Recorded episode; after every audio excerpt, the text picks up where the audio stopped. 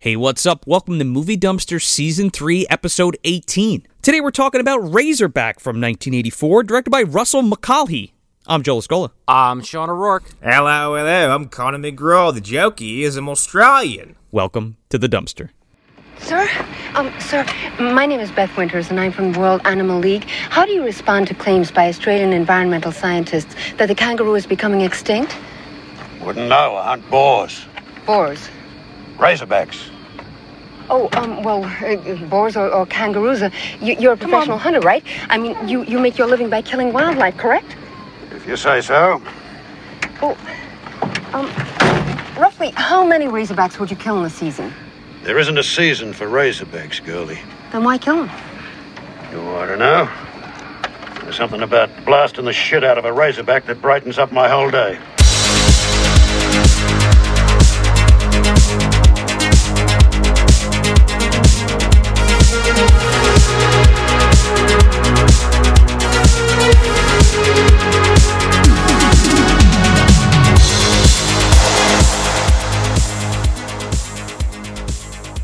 How long do you think I can keep this up? Foot not long. That's a strain in my voice. Yeah, don't worry, man, because uh, the bad the bad Australian accents are fucking coming hard and fast.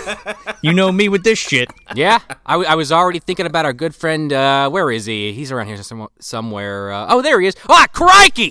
oh, st- hey, Steve, how you doing? oh, it's the movie dumpster pals. How you doing there, pals? Yeah, see, yeah, I'm losing the accent already. Couldn't even make it one sentence, but uh, Holy shit. I'm just imagining him like clutching his temples and screaming in horror this entire film. These blokes are fucking stupid assholes. Yeah, what are you doing? What are you talking about? I hope Simon Boswell doesn't listen to this episode. He'd probably get a kick out of it. what part of Australia is this? What kind of godless wasteland is this? honestly, we could have used a little Steve Irwin and Simon Boswell in this film. Yeah, seriously. They could have wrapped up this case a lot sooner and a lot less messy. It's true. Yeah, like, I, si- hello, Simon, if you're listening to this.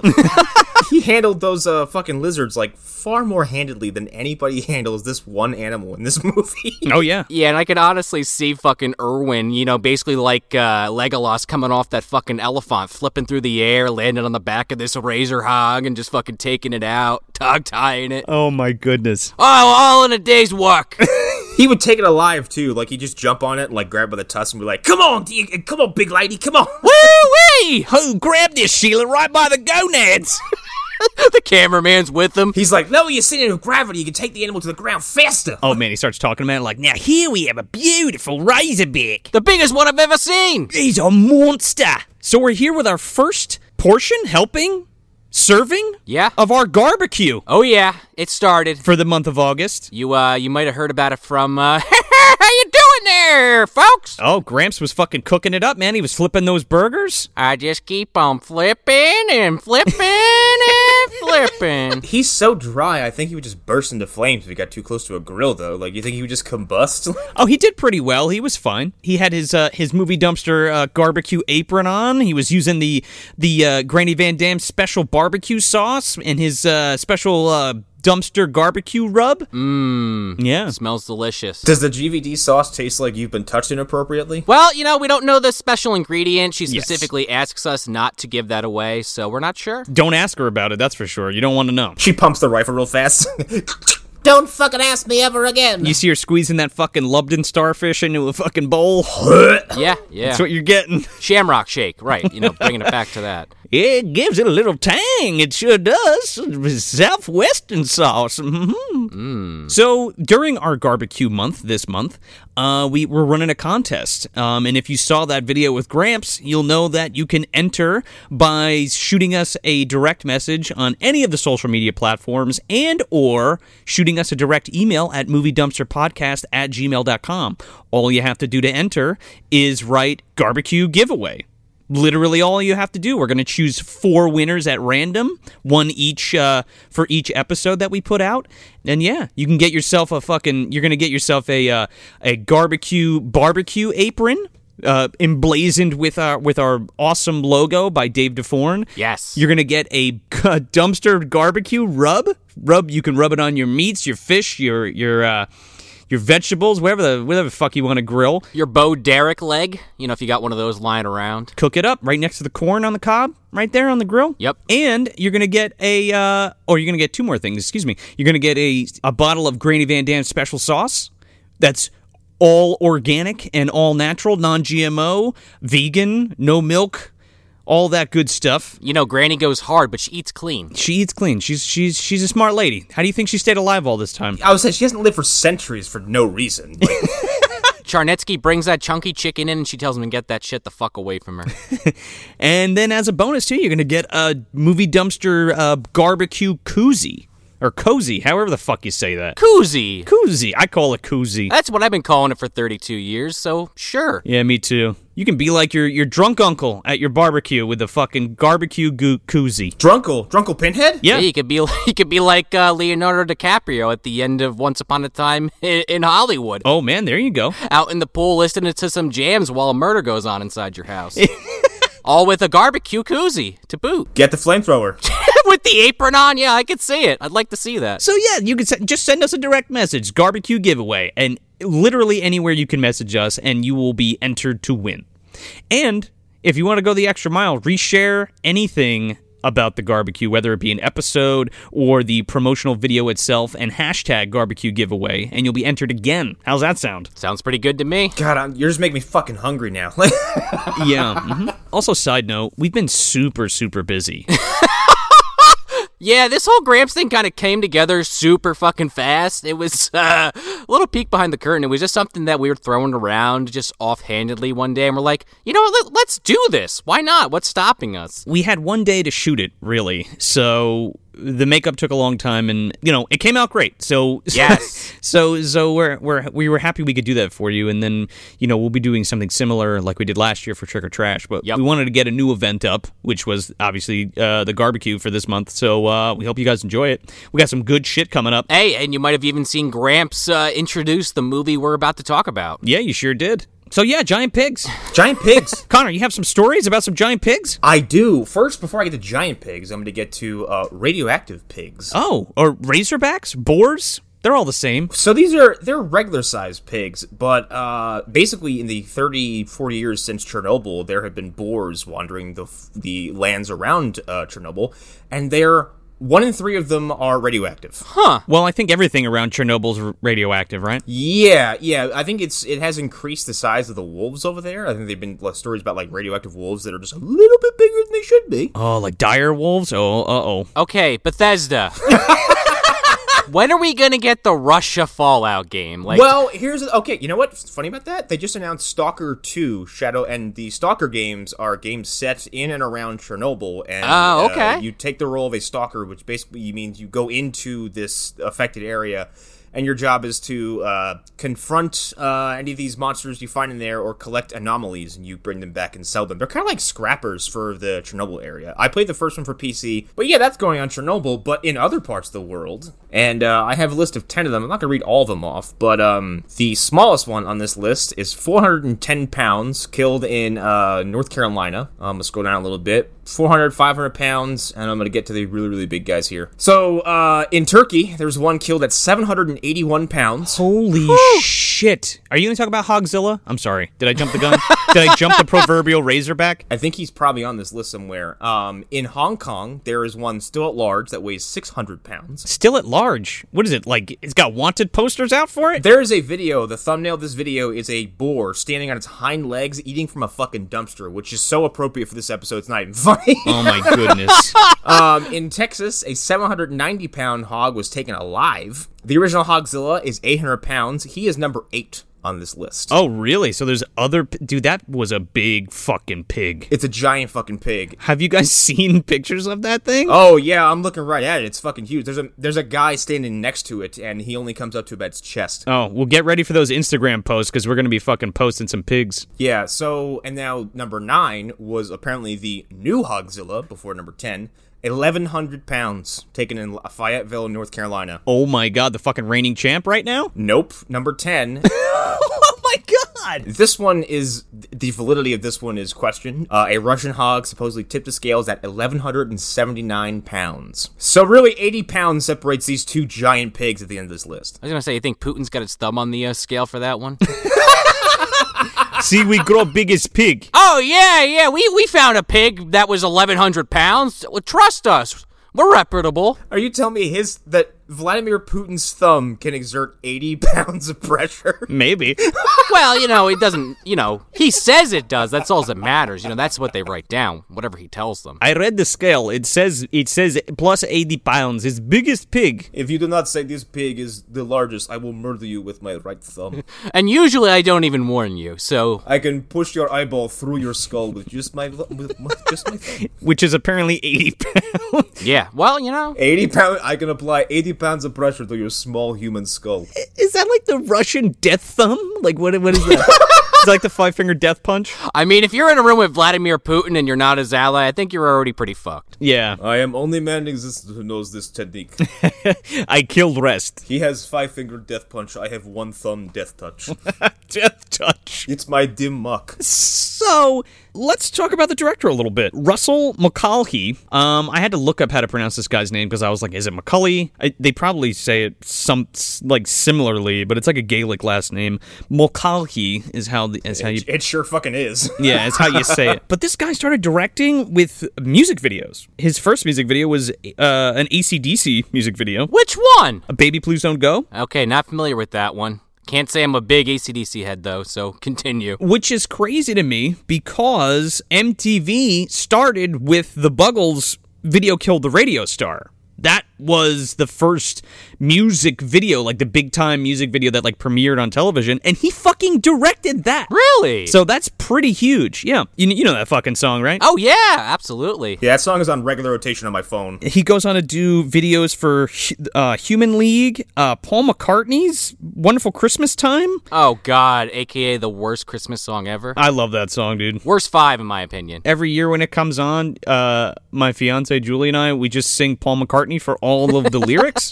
Okay, I like that. It's fine, but it's it's inferior to Christmas wrappings by the waitresses, okay? That that's the worst ever for me personally. No, no, dude. It goes it goes Last Christmas by Wham. Then it goes Christmas Wrappings by the Waitresses. Can we not talk about Christmas right now? What, what, what did I start? Okay, we're gonna rank the fuck. We're gonna rank Christmas songs come for trashing it through the snow. Okay. Well, lay, lay that nightmare before me in December. Not in August. Well, I'm gonna bring you some weird ones that month then. It's all right. Fucking Sean's favorite song is Christmas Shoes, probably. Have you ever seen the Hallmark movie, though? Uh, no, and I don't want to. me, me either. I'm good. Thanks. I don't need that kind of sadness in my life. I'm going to therapy as it is. We're never doing another sad movie for Christmas again. fuck that. I, yeah, it's definitely not on the slate for sure. yeah, thanks, Prancer. Yeah, fuck you. So he also does turning Japanese for the Vapors. Did he do anything for Duran Duran? He does. He he does Rod Stewart, Elton John, Duran Duran, The Tubes, The Rolling Stones, Fleetwood Mac, Billy Joel, Supertramp, and Queen. Wow. Because at one point, Duran Duran comes on the radio, and I'm like, I wonder why that specifically was what came on. Yeah, he did a bunch uh, for them, specifically uh, Rio and uh, Hungry Like the Wolf. Okay, yeah. Now, I mean, my, I mean, a couple of my favorite songs uh, from Duran Duran. Sure, yeah. Oh, I'm looking at his list for music video right, music videos right now. He did this music video with my favorite Rod Stewart song, Which is. Young Turks. Okay. So he makes all of these music videos, and then he does this film, Razorback. Then he does more music videos, and then he does fucking Highlander. That caught me really off guard just now. Yeah. Oh, he did fucking Highlander. He that's my f- one of my favorite movies. Mother of God. oh, wait, sorry, that was the Orca. Excuse me. Wait, Imagine Richard Harris as Christopher Lambert. After he ascended, he comes down just like floating in because he doesn't want to break his ankles. He's just drunk. Yeah. swinging his sword around. Avada Kedavra! Oh my god, Sean Connery! And he has to fight fucking Sean Connery. Oh man, sign me up. it's weird because when I was growing up, Highlander was like the shit. yeah, it's great. It's still great. I remember watching the TV show semi regularly growing up. I remember Highlander Endgame being kind of a thing, and the fact that, like, one, I was watching wrestling at the time, and one of the biggest marketing hooks was like, it features Edge for probably like 10 seconds. Oh yeah, yeah. But then, like, after Highlander Endgame, um, that whole series just kind of Nobody talks about it anymore. Yeah, because uh, what the third one like introduced like aliens or some shit. Oh, God. Endgame was like aliens or whatever. I can't remember that one too well. I know. I just know Endgame had uh, the McLeods fight. It was it was you know uh, Connor McLeod and whoever the fuck uh, was on the TV show fighting. right, right, right. Side note, this guy also directed Highlander 2. Well, not side note. That was the next thing I was going to get to. So he did the first two. So I guess he did, again, I didn't see the second one, but I'm assuming the other good one. Oh yeah, he did the quickening as well. Then he does more music videos, and then he does The Shadow. Oh my god. I think that's one of Connor's favorite movies, right? no, I've never seen it. I just I don't want to. Uh, we got a bald one kicking around in there. Maybe we should fucking. we got. I gotta watch that. Arlen has seen it and has. I don't think he's ever had a good thing to say about it. Oh boy. And in fact, every time it comes up, I think I can feel like like his hairline receding and like he just hurts on the inside somewhere. I mean, if there's a good conversation to be had about it, I don't mind doing it on the show. But I, I- you know, we've been kind of steering away from doing sh- movies that suck, and that's kind of never really been the goal anyway. But like, I don't want again, like, I don't want to sit there and. I mean, it's funny that there's a bald one in it, but like, I don't know if it's good enough to watch. Sure. The conversation to be had about it is is the fact that other people in the time period tried doing Batman and none of them ever landed as hard. Like you know, you have Darkman and the Shadow and I and maybe one or two others, but like Darkman's better, but also it's completely off its fucking it's it's off its rocker. Oh, Darkman is so good though. And the shadow, I think, is based on an old property, but it's again you're trying to capture the same kind of attitude and tone, and I think that's probably what the conversation would be. Sure. which I would love to have because people ripping off Batman is kind of one of my hobbies. Isn't it even like proto like Sin City? Yeah, well, I mean, the the, the Spirit is the other movie that came out in like 2009, which was trying to. Oh, it's the Spirit. Excuse me, that's what it was. It- that was Frank Miller's directorial debut, and it was all the evidence anyone ever needed that he should never make a movie ever again. yeah, I just I just confused those two. So Yeah, well, they, it's it's a guy in a you know in a fucking a fedora and and a flowy coat, but one is arguably worse than the other one, and it's the spirit. oh yeah, I, I would I probably bank on it. The spirit is so fucking bad. He's also directed um, a couple of Tales from the Crypt episodes um, Silent Trigger with Dolph Lundgren, The Resurrected with Christopher Lambert, The Hunger the Series. Which I've never seen. He's directed some episodes of Queer as Folk. He fucking directed Resident Evil Extinction? What? Yeah, the third one. Yeah. Was that like the only one Paul S. Anderson didn't direct? I guess. I thought Paul did them all. No, eh, you know, and that's here's the weird thing. That's one of the worst ones too. Is it really? Yeah, I I mean personally, I fucking detest that movie. I've seen the first and second one, and that is all I've seen of the Resident Evil franchise. Yeah, same. a, a quick Resident Evil rant. Uh, Resident Evil Afterlife is probably the best movie in that series. That's not the first one, but uh, every, yeah, everything else in that series is shit. They just get progressively worse after that. But Extinction's fucking bad. It's really fucking bad. It sounds like shit. It, isn't that the one where they start doing like Resident Evil 5 shit? No, Resident Evil Extinction is like sudden, first of all, like between the first and third movies, somehow the entire world gets turned into a Mad Max desert, and then by the next movie, it's all fine. Right, but don't they introduce like. Uh, no, it's I think four. So Resident Evil Afterlife, and then Resident Evil whatever the fuck happens after that one is when um, they start like just kind of haphazardly introducing and like ripping off uh, not just characters and enemies, but um, there's a sequence I think it's either in Afterlife or the one after that where they stole shot for shot, move for move, line for line the fight scene between Wesker, Chris, and Sheva, and just slapped it into the movie. well, they didn't steal it. They just literally plopped it in. They were like, okay, we're going to take this from the Vidya game. it's ripped wholesale to the point where you're like, you didn't try anything differently. like you st- you stole whole shots, you stole lines, like That whole fucking series didn't try at all. Like, why wouldn't you just make the fuck. Like.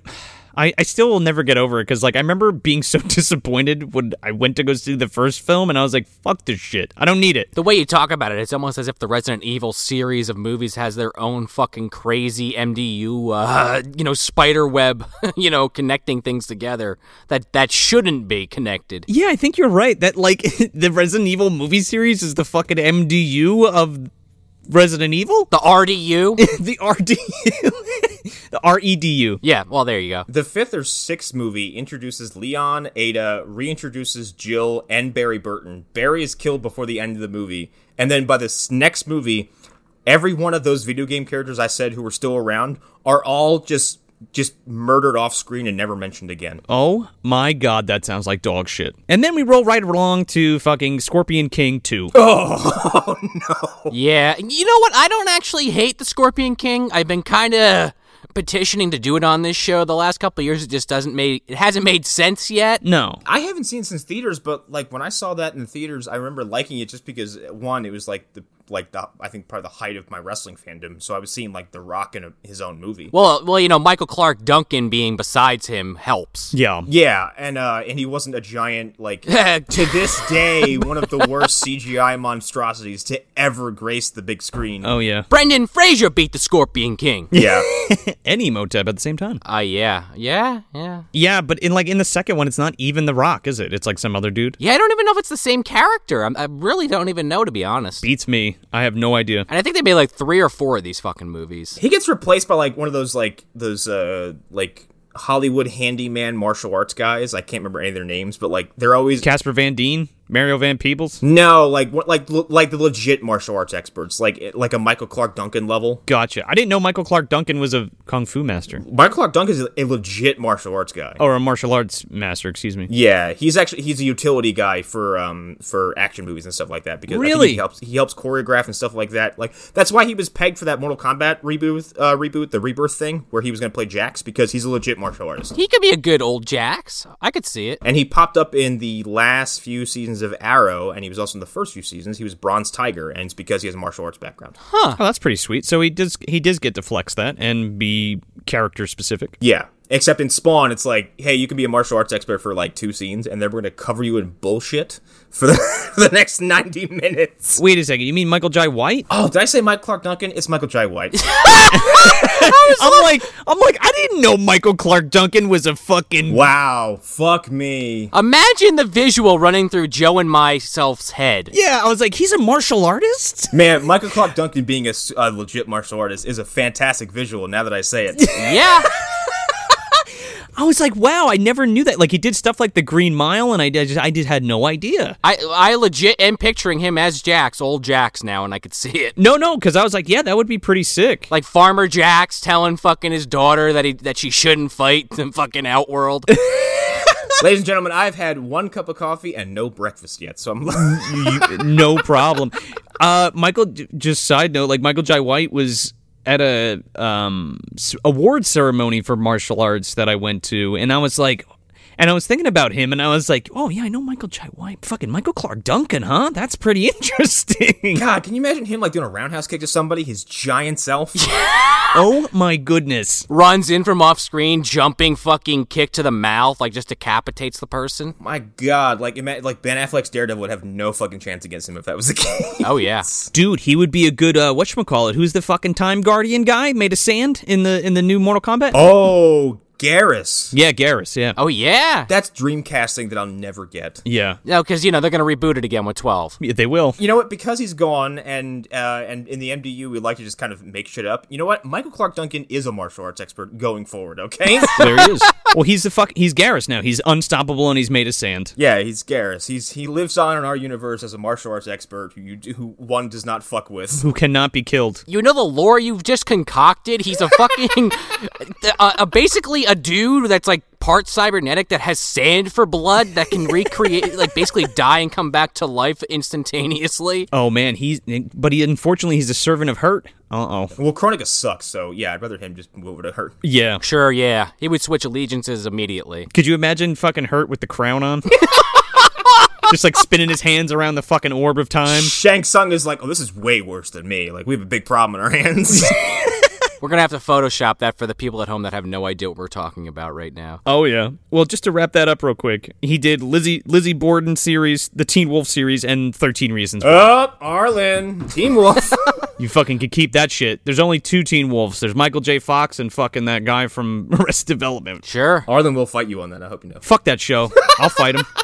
Stupid. Since we did just invoke his name, uh, I do have a Patreon question involving the Dear Doctor. Oh, okay, yeah. Let's get to those Patreon questions. Uh, I, I put this up a little late, uh, just with all the other video stuff going on. We also, at the time of this recording, um, we had just started promoting Orca. And uh, if you haven't listened to that yet, go back and listen to that and check out that video we did with CB Smith over on his YouTube channel, over on Taking a Page. Joe did an awesome graphic for it, and Smith got the episode all put together, and uh, I think it came out amazing. Yeah, Smith did a really good job putting everything together. Speaking of Arlen and this, he made a good point. He's he's and that's why I put that Instagram post up. He's like, "You're just Jeff from the Craig Ferguson show at this point. Like, that's all you are, I, I was gonna say I thought you were like Paul Lynn from fucking Hollywood Squares or something along those lines." Yeah. from Freaked. I'm now. Ba- I'm, I'm, I like the fact that I'm a voice actor now.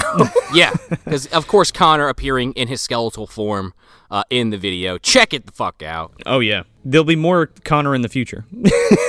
Absolutely. He was even in that Gramps video. he sure was. Our patron Dustin asks us Tornado Tag Match. John Hurt, Daniel Baldwin, and GVD approach the each of you and demand there be sacrifice. Who would each of you pick to be your team of three to try and take down the evils of the MDU? oh, I love this question. Like within the MDU. Sure. Yeah. Because my initial thought was if it was me, Joe, and Connor, I definitely want to fight Baldwin. Just putting that out there. See, yeah. Here's the thing. I would go to hit GVD, and like the universe would just become undone. it would be like a fucking like kung fu hustle situation where you're like fighting that landlady. Not even, dude. It'd become a it become a Pumpkinhead situation. Like he hits GVD and then like his nose starts to bleed. yeah, yeah, exactly. I'm fighting my own creation. Like it would be like a continuity punch. Like we each other, Damn you! we hit each other, and like th- everything would just come undone. Like it would just like it's like the end of uh the end of Rejected for what, what's his face David Hertzfeld that animator. GVD's your Pumpkinhead, dude. God damn you! Yeah, exactly. she slashes me. She both she gets hurt too. Like you end up like lighting her on fire and then you burn and uh, it's a whole thing. you know what? I think I have three. Dobby because we can just bring him back. Dobby, and he'd just be a good distraction. And the other two I would go with is uh, Christian Bale and Alf- Alfonso Ribeiro because they're the two. Sh- Actually, no, I'm changing my question. I'm changing my answer. Forget Dobby, uh, Terry O'Quinn with his fucking metal arm, Alphonse and Christian Bale. You have like ten people on your team. No, I changed it. It's Do- I forget. Forget Dobby. It's Terry O'Quinn. Dobby wouldn't even have been half a person, let's be honest. Yeah. So you have Alfonso Ribeiro and the white realtor yeah. Yeah, kinda. and Christian Bale. and Christian Bale. Well, you know, Quis- Christian Bale with the gunkata. Well, okay, so you have Captain America, Falcon, and fucking Winter Soldier on your team. Of course.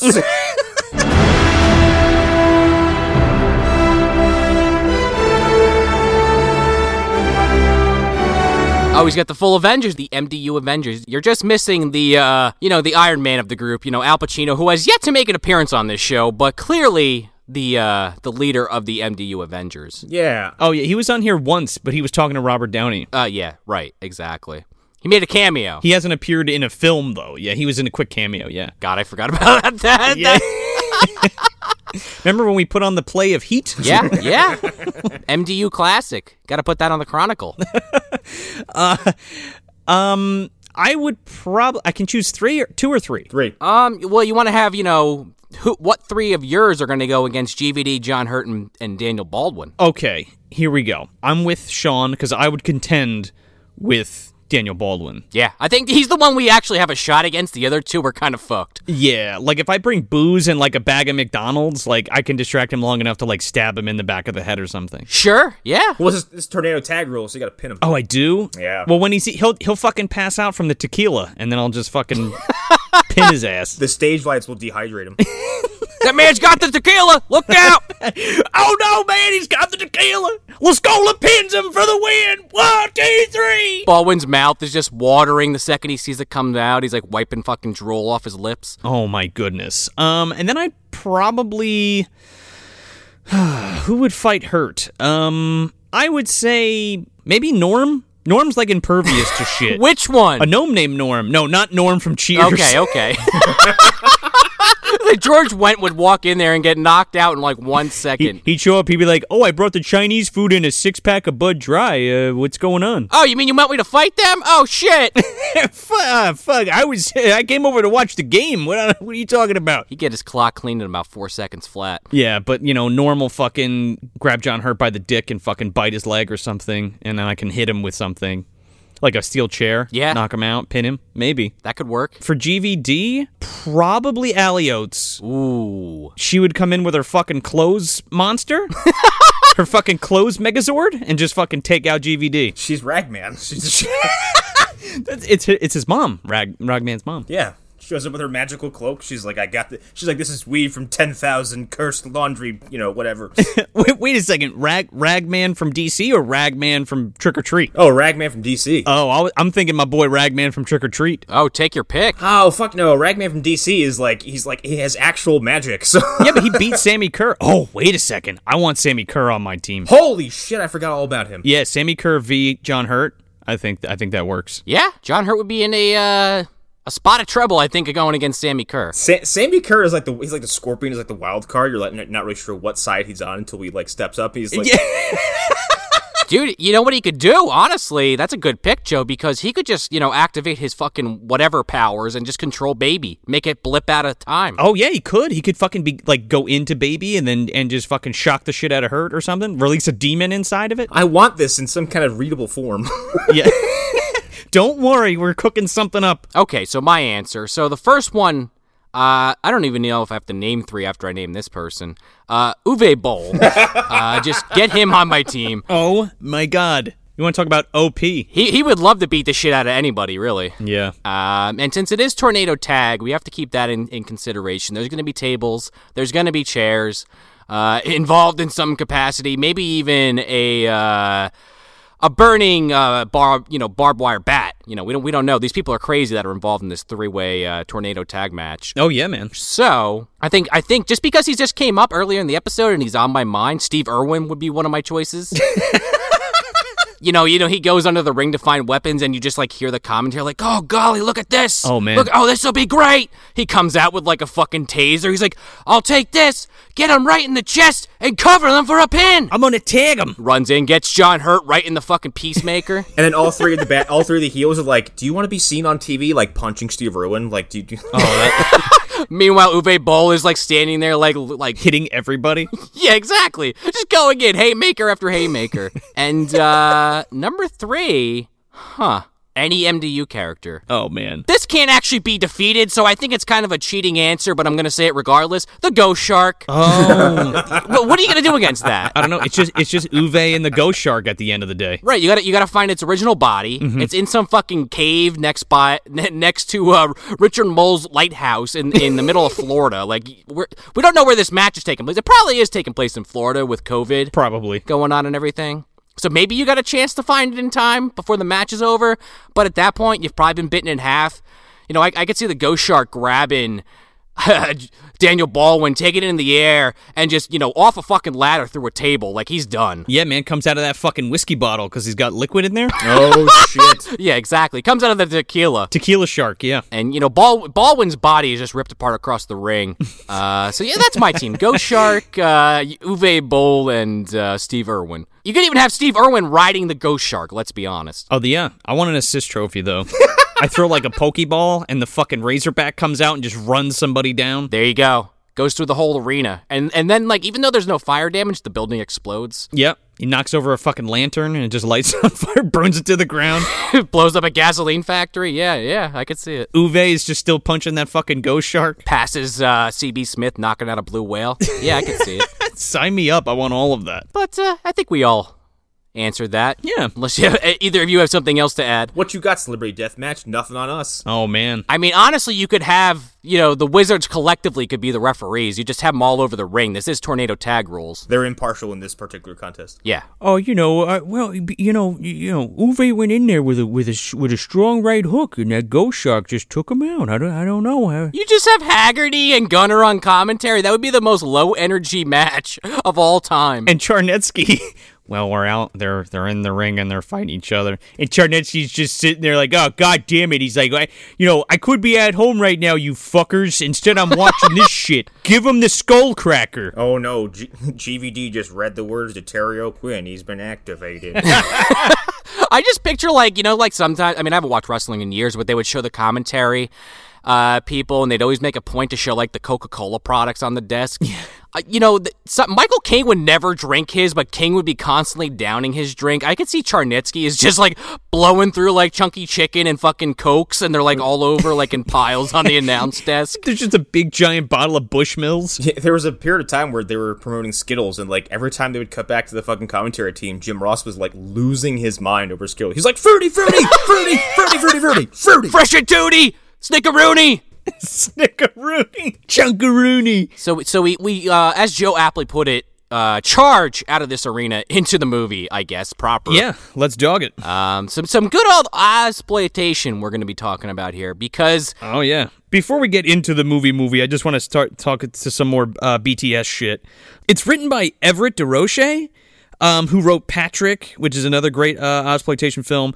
Uh, Long Weekend, Road Games, Link, which is fucking amazing. It's a it's like a it's like a killer not a well I don't want to say killer monkey movie or killer gorilla movie or killer killer primate movie, but it is sort of uh, the Quest. Oh, the only other fucking movie that I've seen like Elliot from from ET in, and then he wrote the remake of Long Weekend in 2008, which I guess was the year for remakes because what do we get? Wasn't The Stepfather come out the same fucking year? oh yeah, I think that that sounds right. Oh nine. Oh no, well, same shit. Yeah, same ballpark. We got Brian Cox on effect. We got Brian Cox, Alan Maxwell, Chris Murray, and Bob McCarran on effects. And collectively, these guys have done Beyond Thunderdome, The Road Warrior, Howling 3, uh, Street Fighter, Operation Dumbo Drop, Island Dr. Moreau, The Matrix, Pitch Black, Mission Impossible 2, Scooby Doo, uh, Rogue, that uh, Greg McLean movie with the giant crocodile. Ah, Worthington. Yeah. Uh, Probably his best work. I would say so. Uh, the Wol- the Wolverine, San Andreas, uh, Thor Ragnarok. Whoa. Aquaman. Alan Maxwell specifically worked on uh, The Punisher, Dead End Drive In, nine the 90s Ultraman series. Chris Murray worked on the first Mad Max film, BMX Bandits, Singapore Sling, The Power Rangers movie, Farscape, and Bob McCarran um, created the titular Razorback, and he worked on uh, Road Warrior and Dark Age, which is a great Oz, uh, Aussie um, crocodile flick from the 80s. And he also worked on Body Melt and Brain Dead, aka Dead Alive. Then scooting on down the road, uh, we got a score by Iva Davies, and he's the founder of and the lead singer of Ice House. And he he's actually done the score to Master and Commander, and he has songs on the Space Jam soundtrack. What? Yeah, and Young Einstein with Yahoo Serious. Uh, uh, that's a name I haven't heard in a very long time. oh man, Master and Commander is like one of my dad's favorite films. is it? Re- I think you mentioned that before. Yeah, my dad loves. Ba- well, Das Boot is his favorite movie. right with Yagner uh, Proshnow, of course. Yeah, yeah. Yes, exactly. Uh, a notable uh, one: the fact that all three of these guys worked on three Mad Max movies is not surprising in the fucking slightest after watching this movie. Oh no. Spe- we're we're gonna get into it, but yeah, it doesn't surprise me either. Two, I just want to make a note of it as the big DC guy. Um, the knowing they worked on the effects for Aquaman, that movie, like Aquaman or not, that movie is fucking gorgeous, and a lot Yeah. of the effects are fan fucking tastic. So yeah, Speaking of Mad Max, uh, Dean Semler is on cinematography in this film, and he shot The Road Warrior. Oh again, not surprising at all. no! I guess be- right before we get into this, do you guys know what cut you watched? Whatever YouTube had, because I rented it on YouTube. I, I would assume it was the uncut, but uh, I guess I don't really know. They only had an SD version available, and uh, I don't know. Maybe they do. They have a Blu-ray of this film out that I could have bought if if I had time and, and foresight. Well, yeah. So Umbrella Entertainment has put this film out, I believe, three times. They did um they did a DVD release, they did a Blu-ray release, and then they did a 4K remaster Blu-ray. Okay. I, I, I would be interested to see that just as a point of comparison. Well, it first of all, they did an amazing job on the restoration. It's fucking gorgeous. Now there is two cuts of this film. The original VHS version is the uncut version, and it has a few more bits of gore in it. I mean, it's nothing crazy except for there's well, there's one seminal one where I'm like, holy shit, like I wish that was still in the in the Blu-ray cut. But on the Blu-ray, you can watch um, the remastered cut version, and then you can watch the uncut version. Like it's like a VHS quote unquote version on the disc, um, or you can just watch the fucking deleted scenes. the, the cut that I watched, I was talking about in the chat earlier, like I could swear there were various points in the movie where someone was saying for fuck's sake or they were dropping an F bomb and it looked like a TV edit. Like there was no sound coming from their mouth. I mean, I guess I don't really think about it, but I don't remember any cursing at all in this film. Well, yeah, I didn't hear any cursing, but it doesn't mean there there may have been at some point because, like I said, there was one person who says it's a close up after someone dies and they're mouthing something, and I'm like, what did you just say there? I mean, this movie does a lot of violent shit. Yeah. That like cursing is the least amount of my uh, concerns. It's just something that I, you know, once you mentioned it, I was like, oh, now that you, now that you're saying that, I'm not sure. I didn't. I didn't notice. yeah, and I, f- I found it curious because I was like, okay, you know, what what would cause someone to excise uh, you know, foul language but keep in a lot of the violence? It's just strange to me. I wonder how. I, I mean, I guess I don't understand the the ratings board in Australia, especially in '84. Yeah. Well, again, like this is okay. So this is like exploitation, but also not like because you have stuff like you know Death Warmed Up uh, coming out around the same around the same time or like a couple years before that, which is just like full out fucking like gore fest crazy shit. But like it wasn't distributed like in in in theaters i'm pretty sure Okay. i think even simon boswell tell, told a story in his interview that we did with him of him seeing razorback like in the premiere Yeah. in Sydney, and there was like a big premiere and stuff. I think the goal there was to make a film that was accessible to people. Sure. but I mean, they like it. Like a lot of people liken this film when they first saw it to like Jaws or like a Jaws ripoff. Here we go again. Here we go again, and I'm like, okay, like why? Because it's a giant animal. Like I feel like when Jaws came out, after that everybody's like, oh, this is like fucking Jaws. There's like a giant monster. There's like a giant uh, uh, animal or whatever. Right? Yeah. It's like Jaws, but it's on land. It's like Jaws, but it's a whale. It's like Jaws, but it's in a swamp. It's like no, motherfucker. like Smith said that's on an orc episode just from the research he did that and, and from the book itself. Like clearly it was a cash in on Jaws, but like we talked about during that episode, like when you look at it constructively, yeah, there's little things here and there, but you know, most of that movie's original. Sure. No, what I'm saying. Well, there's a difference between cash in and ripoff. Sure. No, yeah, agreed. Like the last shark is a fucking ripoff, or great, aka Great White. Like that's a ripoff of Jaws with fucking Right, Vic well, Morrow. yeah. like straight up. And Jaws uh Jaws 4 is a ripoff of Orca, so you know, full circle. Well, there you go. Yeah, like Devilfish and Orca are definitely cash ins. I wouldn't say they're ripoffs. Yeah, well, yeah. And in this case, like this movie feels more like actually we said this in Orca, like this movie feels more like a Moby Dick uh comparison than anything because Oh, yeah. it has, it, because at the heart of it is still someone who has you know brain melting vengeance against uh, an animal. Yeah. Mm-hmm. Yeah, it's funny, you know, the way we work these schedules out sometimes, we just every once in a while will have these happy accidents. Yeah. where you'll have a movie kind of just like that, you know, Orca, like you just said, Connor, is kind of, you know, similar in some respects. And then we go into this film, and basically another man versus nature scenario. Yeah. Yeah. This is more like Orca than Jaws is like Orca. Yeah. Yeah. Um, this is also based on a book as well. yeah, I saw that. Based on a book by Peter Brennan, which I need to pick up now. And I guess CB needs to pick up. Add it to the list. Yeah. Yeah, add it to the list. I want a taking a page episode on Razorback stat. In this case, though, this animal is far more, um, I wouldn't say mythological, but like I was rambling off giant pigs before, but this thing is a fucking monster. Oh yeah. It's definitely more Jaws like in that respect. Yeah. Yeah, because it's just like a killing machine. It's not there is no emotion to it. It's just kind of there. And it is a fucking wrecking ball. Oh yeah. One of the things I said in the chat is like, I'm floored at the destruction, one, it causes in universe, and two, like the production for the destruction, the- like the design and the effects and all that are astonishing. Oh yeah. The fuck like wrecking ball figuratively and literally. Literally. Yeah. Oh, yeah. So I also read that this the the inspiration for this might have been about that uh the dingo ate my baby story, the Azaria Chamberlain story. oh, shit. yeah, I, I could see that. that it's like worked its way into our culture or our pop culture as like a big joke. Yeah. which was like if, if you look into that at all, you know, obviously there's the Se- the Seinfeld joke that that Joe's referring to. Yeah. but people were like pissed about that at the time. I mean, I don't blame them when you really think about what was going on. Yeah, it's a big deal because the mother was blamed for the disappearance of her child and she had blamed it on a dingo Right. taking her baby away and people were like, "You what the fuck a fucking dingo couldn't have carried you. What are you talking about?" And we we uh, I mean, we're about to talk about it, but that's uh, very clearly what happens in this film. Sure. You want to do a plot crunch to this? I'll, I'll do a plot crunch. Go for it. Uh, yeah. So basically, the plot crunch for this movie is uh, there's this big honking fucking hog uh, that everyone you know they refer to their pigs in uh, Australia as razorbacks. Or they're boars. It, it comes in, it, it destroys this fucking old man's house and uh, carries off his grandson in the process. And like we were just talking about, no one believes him. You know, they, they don't have any evidence, but he's essentially shamed by the community.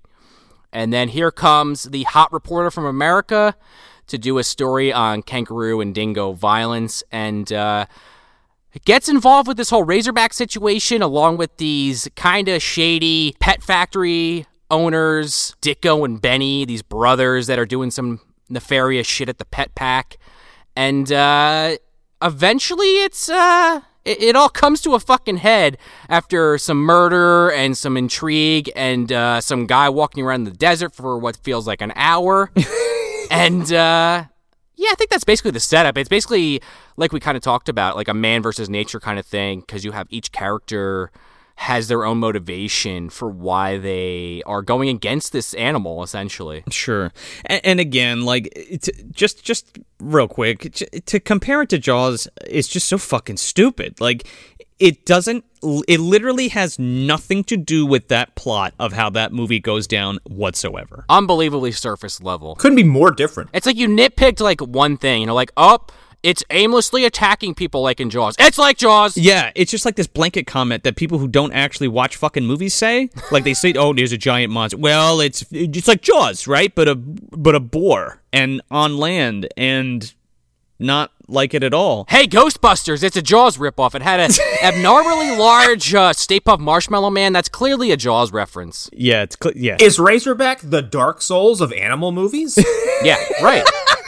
like it's just so fucking stupid. Like I don't know. I hate I hate that. sure. No, I'm with you. It's unfair. It's unfair because Right. when you say that to somebody, it automatically cheapens the film. Well, and it's like, you know, that whole argument we made last season for Terminator Salvation where it's just there's certain things that just just through our own experiences and just stuff you read online that people write that movie off cuz it's like, oh, it's just another Terminator film. It's like, well, you know, it's you know, it's the future one. Who gives a shit? But it's like, yeah, but you're writing it off because you're just making a whole bunch of assumptions And excuses. about what you think the plot is. also, it's the future one. That's the one we've always wanted. yeah. Yeah, no shit. Right. That's the only sequel you could have done after 2 PS. Also, this film is fucking gorgeous. It plays out like a dream half the time, and I said in the chat, it reminds me of Dust Devil, and it has some real Stanley influence all over it. Yeah, it's very it's very Australian and it's very Stanley. And even and even Miller, like i all of those things are here. And even just the filmmaking i- again, like is is Australian, like exploitation like in general. It's very surreal and beautiful. And guess what? It looks a lot better than Jaws does. Well, Yes. Yes. Sure. It does. It's shot more creatively than Jaws is. sure is. because Jaws, I like there's you know there's memorable shots, but like nothing that really jumps out at you is out of the ordinary. No, this is like a fever dream of the outback. And this movie has a sequence that until it broke, I didn't know was a hallucination. Yeah. and it is fucking weird. But you see how what I just said is unfair to Jaws? well, it's unfair to this movie and it's unfair to Jaws to compare the two. Right, exactly. yeah, don't compare Jaws to something fun. we start off in this uh, farm town. It- It's very like Texas Chainsaw Massacre esque, like Mad Mask esque, with the way this is shot in the beginning here. Yeah, go figure. I have a headcanon that this movie takes place weeks before the original Mad Max does. At the same time, dude. Yeah, I think so. yeah. Because it's a lot of those Australia stereotypes that we hear in America, where it's like it's just a fucking wasteland. Yeah. Because there's a lot of this movie that's just in the in the outback, straight up. It feels very like post-apocalyptic y. Yes. And uh, we start on this farm where we're introduced. We don't know his name yet, but his name is uh, Jake, Farmer Jake. Uh, I think it was Cullen. Jake Cullen, played by Bill Kerr. Yep. and uh, he's just basically walking around his farm and uh, making sure everything's secure. And he goes in to put his grandson Scotty. Oh, little Scotty. He puts him to bed, and immediately he starts hearing like a lot of like pig noises outside. And he's like, "Ah, son of a bitch, those damn hogs!" And he grabs his rifle, and he fucking heads out. Cause we come to find out, and you know, probably totally justifiable. This man, he hates razor hogs. Well, He hates pigs. well, he hates them because of the events that are about to take place.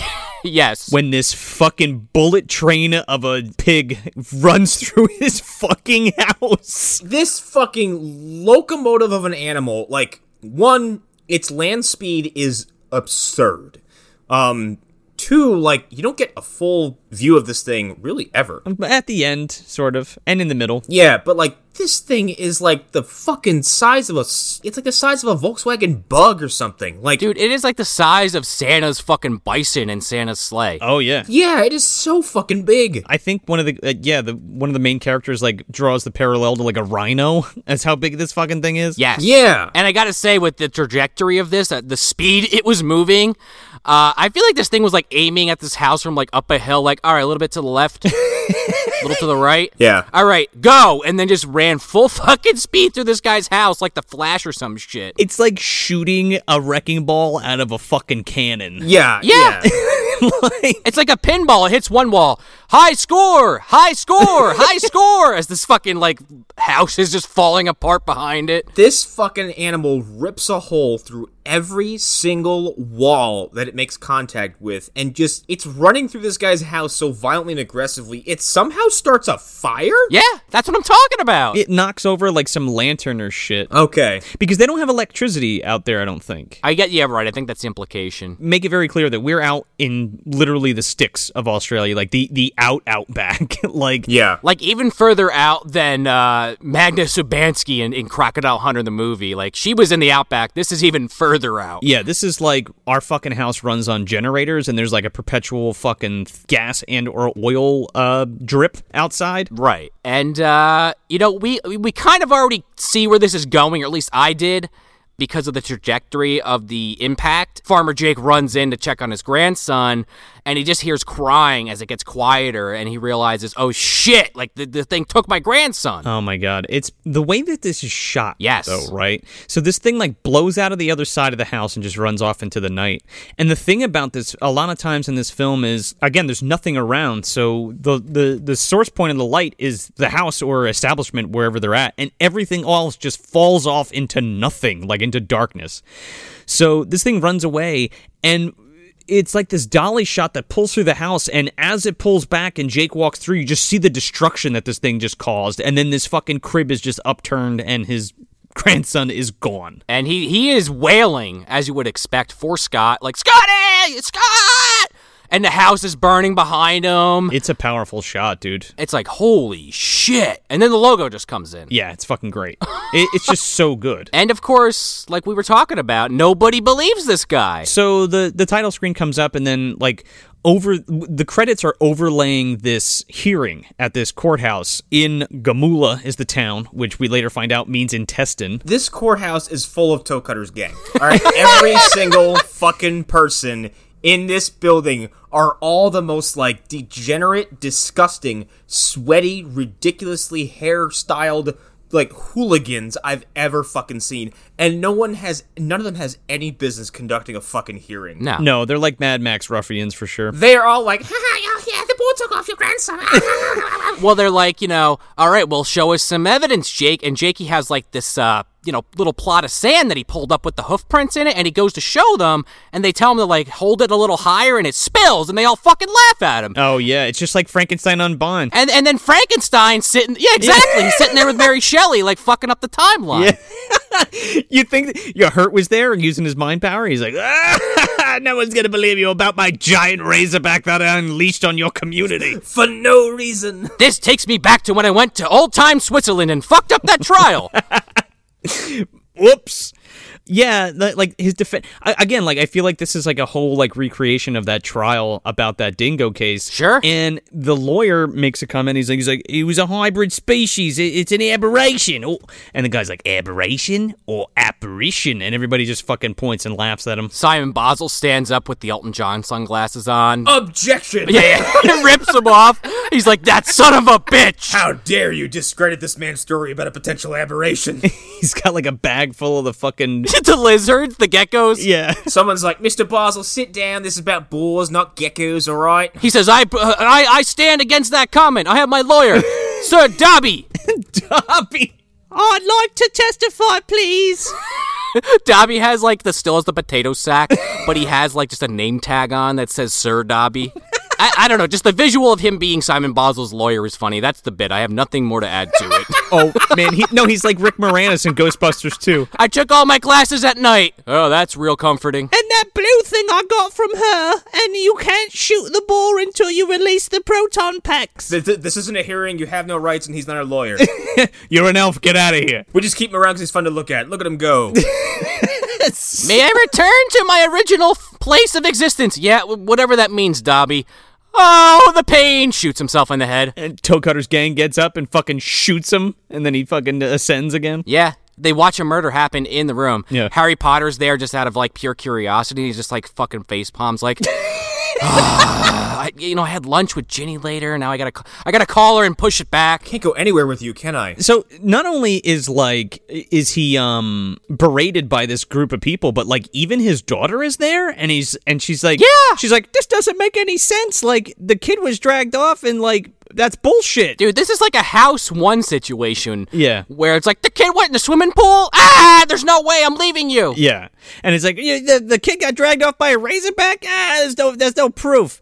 And that's the thing, like the fucking whole house burned down. So like you can't be like, look, that's where that giant thing ran through my house. Right, I'm sure there were people, you know, if we really want to like think about how this went, there was probably people at that trial saying, "Yeah, how do we know if he wasn't just buried under the house or in the house when it burned down and this poor bastard has to hear all this?" Right, and he was like, wait, you know, it could have. They don't say it, but like I'm thinking, like, oh, maybe he had like a drinking problem or something. No. and accidentally lit the house on fire, and they fucking burned down. Nothing. Totally upstanding citizen, but uh it doesn't do anything for you in society, clearly. So he gets released on insufficient evidence, uh, but there's like people spitting on him and shit. Oh man. it's great because then he just like shoots up from sleeping and it's like that that was like kind of his dream thing um and he's like out and he's camping out in the fucking bush to now he's got you know he's he's got to get his revenge and kill every fucking razorback that's out in the outback Yeah, yeah. until he finds the big one. Sure. Which I mean, I guess apparently they're a problem out there, but he makes it his vendetta. Oh yeah, they're an invasive species for sure, uh, especially in North Carolina. That's why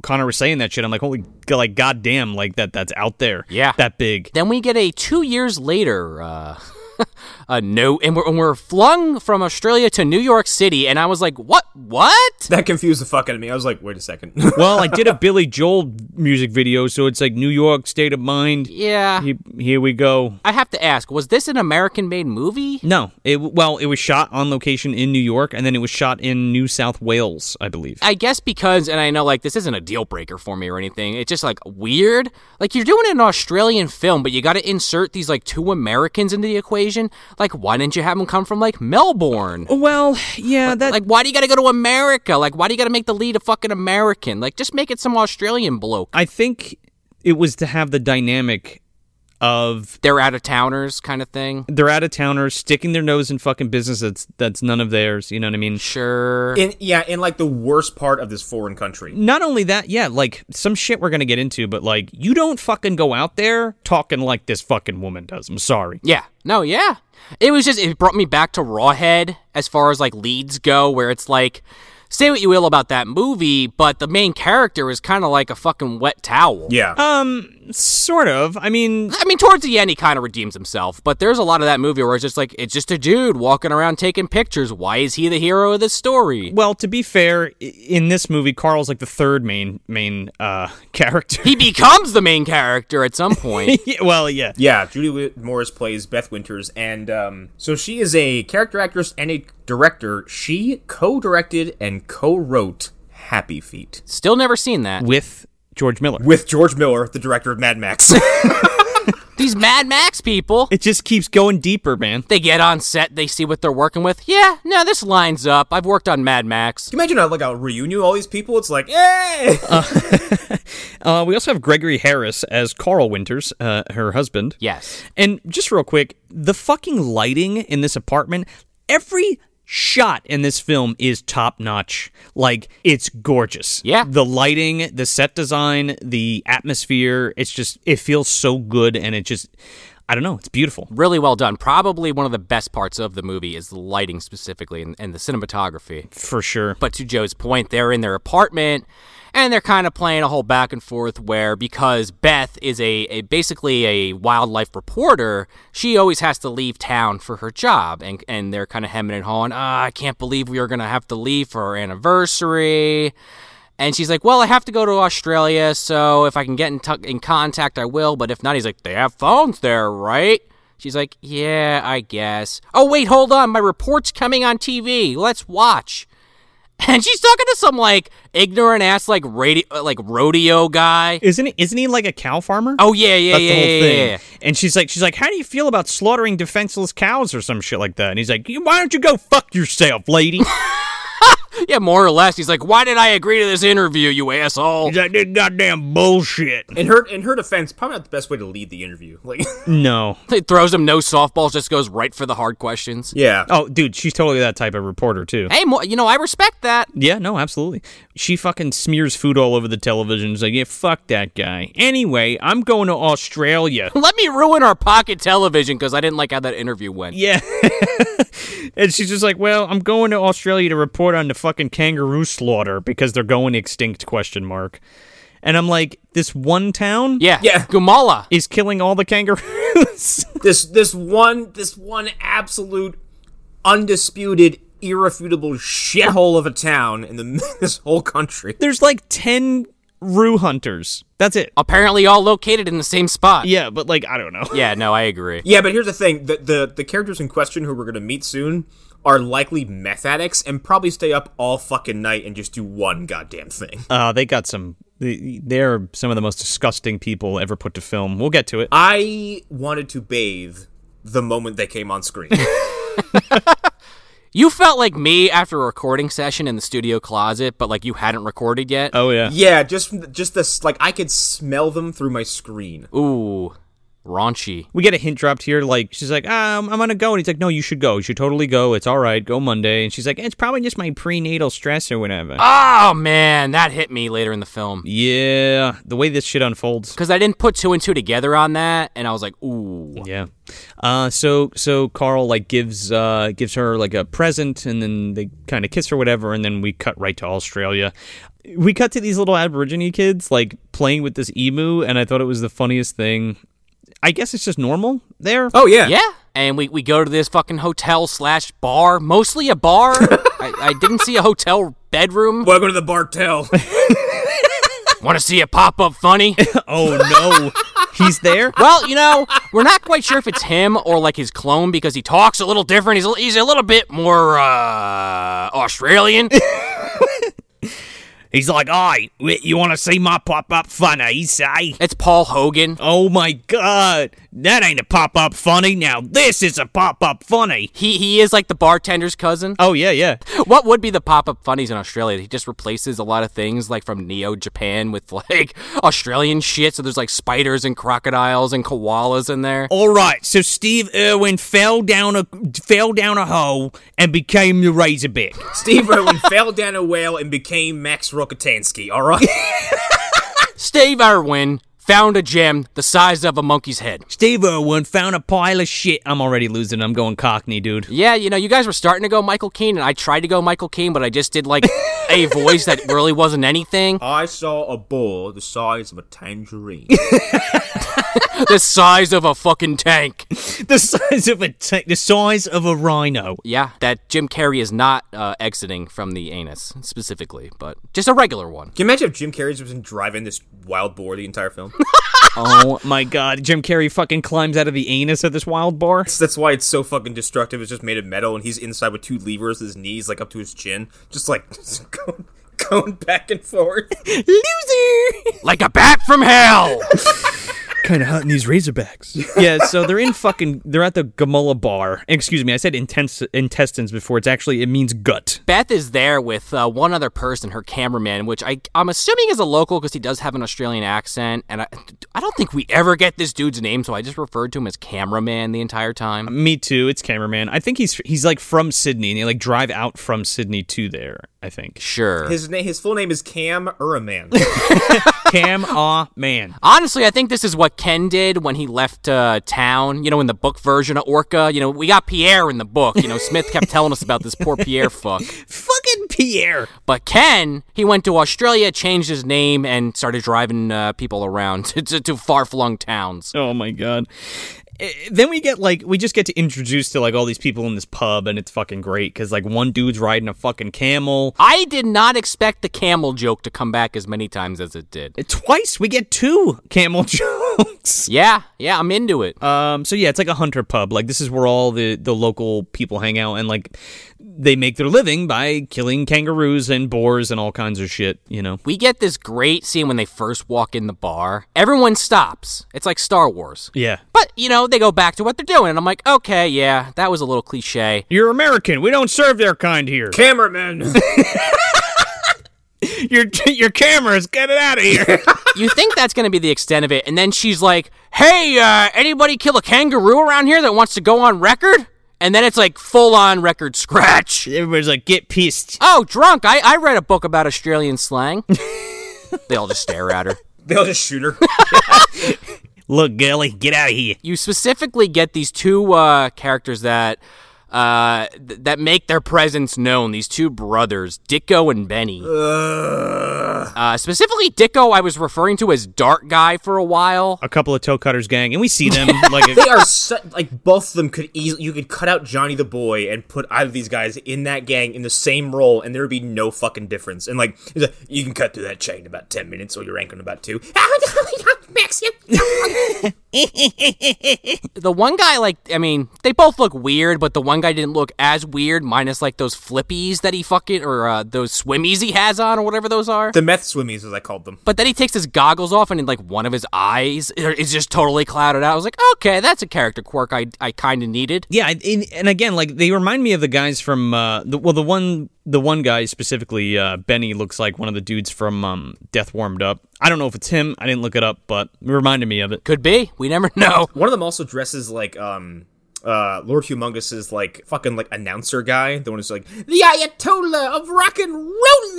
Oh yeah. because he has this big stupid fur coat and like this this weird headpiece. Um, they both dress like absolute douches, and they both have like every time they smile, it's just rotten brown filth in there. they they've constantly got shit in their cheek they're chewing on.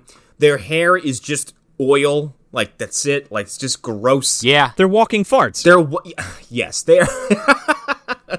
it's just two sentient trash cans. Like I, they're just so detestable. also, Benny's got like the the these fucking um this Walkman, and he's playing The Wiz Yeah. the entire movie, and he's like singing, he's like dancing like Michael Jackson and singing like "Ease on Down the Road" and shit. Yeah, and he uh, intentionally slides whenever he's in motion. Like he stops and slides. Hey, they brought it all to these big characters, I guess. Why not? so she leaves the bar and and um, they get a beer or whatever or a pint rather or whatever they fucking call it. I forget. Some guy corrected us last time we did that. Some beer. yeah. They call it all different kinds of things in all different parts of Australia, believe it or not. Anyway, uh, yeah, so they come outside and uh, Jake roars up in his fucking uh, truck. His Jurassic Park truck. yeah, she's like, she's like, come on, get the camera out. He's like, he's like, oh, but I'm drinking my fucking beer. And so they run over to him, and she's like, she's like, hey, uh, she's like, hey, uh, if you, can I can I tell you about uh, can you tell me about kangaroos and like hunting kangaroos and stuff? He's like, I don't know, I, I hunt boars, razorbacks. And she's like, oh, um, okay, so what? Why do you hunt boars? He's like, I don't know, I love blasting the shit out of a razorback. That brightens my whole day. And she's like, okay. And then he just speeds away. And he's like, yeah, right, get fucked. And he just drives off. She's like, okay, he pulled up to uh, pull away. This is Beth Winters coming at you. she pulled up to say how much he loves killing innocent animals. WTF 128. We're going to reuse this clip later. So Beth goes back into the uh, bar and she's trying to make a call. And before that, the bartender's like, she's like, he's like, you're gonna try to call New York. She's like, he can't even get to Bick. She's like, well, I'm gonna try anyway. So she's on this fucking like CB radio trying to make a call to New York City. Running up this guy's bill. Did you dial one eight hundred collect or what? She's like, "What? No." It's free for you and cheap for them. So Benny like goes to fuck with this lady uh, wi- with with Beth, and he's like he like throws the fucking the uh, they're playing darts, and he like throws he like groups these darts like right next to her head. oh, yeah. Dicko does that. Is that Dick? I thought that was Benny. Benny is the guy with the glazed over eyes. Dicko is the other guy. Oh, okay, excuse me. Yeah, yeah, Dicko. Eh, then Dicko's the one with the fucking headphones. Excuse me. Oh, right. Yeah, yeah, yeah, yeah. Yeah, they're they're both dickos in my eyes. All right, Uh, yeah, exactly, Connor. Who could care? Dicko one and Dicko two. The Dicko brothers. Dicko and Dicky. So she like she grabs the fucking darts out of the wall and like drops them in fucking Dicko's beer and walks out, and then everybody starts fucking laughing at him. I loved this because like she schools these dudes and then like they dump the beer out onto the floor and just fucking break their glasses right on the bar floor. Here's the thing, and you kind of, I forget who said it, if it was Joe or Connor, but like, you're walking into town. This is basically like a mat, like you're basically at gasoline city. Yeah. Like, what are you, what are you doing fucking with these people? Like, I get you're trying to like stand up for yourself, Sure. but these are bad dudes. You knew right away. Yeah, and that was my thing about this being like not to offend like Australian people out there, but like your country has a reputation of being like somewhat inhospitable. Well, specifically in this scene, that's what they're trying to get across. Right. It's it's rough out there. I don't live there, so I can't really speak for it. But this town is clearly painted as like the worst of the worst in the middle of like stretches of just godless, lawless wasteland. Yeah, basically. And this American woman walks in and fucks with people she doesn't know who are capable of things she's not aware of in an area where you where phones are not reliable, there's barely an electricity, and certainly no actual organized form of law. no, this is like Wolf Creek. Like, what the fuck are you doing? Yeah, yeah, Yeah. Like it is, it's the closest thing to walking to the old west as you can come up with. Um, Like, I don't think we see a cop in this entire movie. Maybe like one scene. no, I don't think I saw one either. No, they they like kind of rely on each other for that. The closest thing to a cop is Jake. Yeah, and, and just acts recklessly, carelessly, and uh, like kind of pompously, and then expects, I guess, you know, no consequences. Sure. Not to say what happens later is in any way appropriate. No, no. I mean, I, I like that she stands up for herself, but I'm just thinking like two steps ahead of where that's going to take you. yeah, exactly. It is a, it is a foolish thing to do. Look, what she does here is one thing. What she does in about five minutes is something completely different. Sure. So she leaves the bar, and um, they end up like getting a room there. But she she tells the camera guy that she wants to just go get footage by herself, I believe, or some some some footage of the cannery where or Pet Pack is the cannery. Yeah. So she goes down there by herself. And she she in fact stops and gets some pictures of some boars. I, I- is that implied that she actually gets a shot of the Razorback? No, she's like turning the camera on and like testing it out, and then she sees it in the distance. Some, so it was just some cattle on the ridge there. It wasn't, uh, it wasn't the Razorback. TM. You're kissing my balls. God damn it! I saw that fucking Razorback. He was on the hill there. Killed my son. Killed by somebody who's reading Secret Wars. He killed Scotty. God damn it. So yeah, she just like starts up the camera and she uh she ends up driving out there. I guess so. It's ready, right? Because it's film. It's not fucking digital. sure. So she drives out to the to the cannery, and she ends up like shooting Dicko and Benny like through the window because they're doing like illegal shit with the kangaroos, Yeah. canning this meat, um, like for sausage and shit, but then like selling other parts or like they're like hacking off certain parts of these kangaroos to sell in another a different market like China or some shit. Yeah, like black market kind of shit. A- Am I getting that correct? I- It's something they're doing. Yeah, yeah. Well, keep in mind, you know, I make a Texas Chainsaw Massacre reference a little bit earlier, and I, I'm specifically talking about like the opening where it's like really showing off the desert aspect of the locale. But take that in another direction where it's like, I mean, obviously not Texas Chainsaw Massacre, but maybe like that vibe of this like rotten, disgusting, filthy meat factory. Yeah, well, that's Texas Chainsaw. Literally is about the decay of Western civilization with the you know the slaughterhouses out there. Like Yeah, yeah, that's yeah. why they're doing what they're doing because the government has like shut them down and like all of this shit, and they're like basically isolated from the rest of the country. So whenever somebody comes through, they just I don't know eat them. Yeah, we got to eat. yeah, we don't we like that special taste, that particular meat. I mean they lean into it in the second movie, but still, I definitely got Texas Chainsaw vibes from this, and I also got, believe it or not, uh, a film I definitely did not like doing on this show, but it made me think of it: Frankenstein's Army.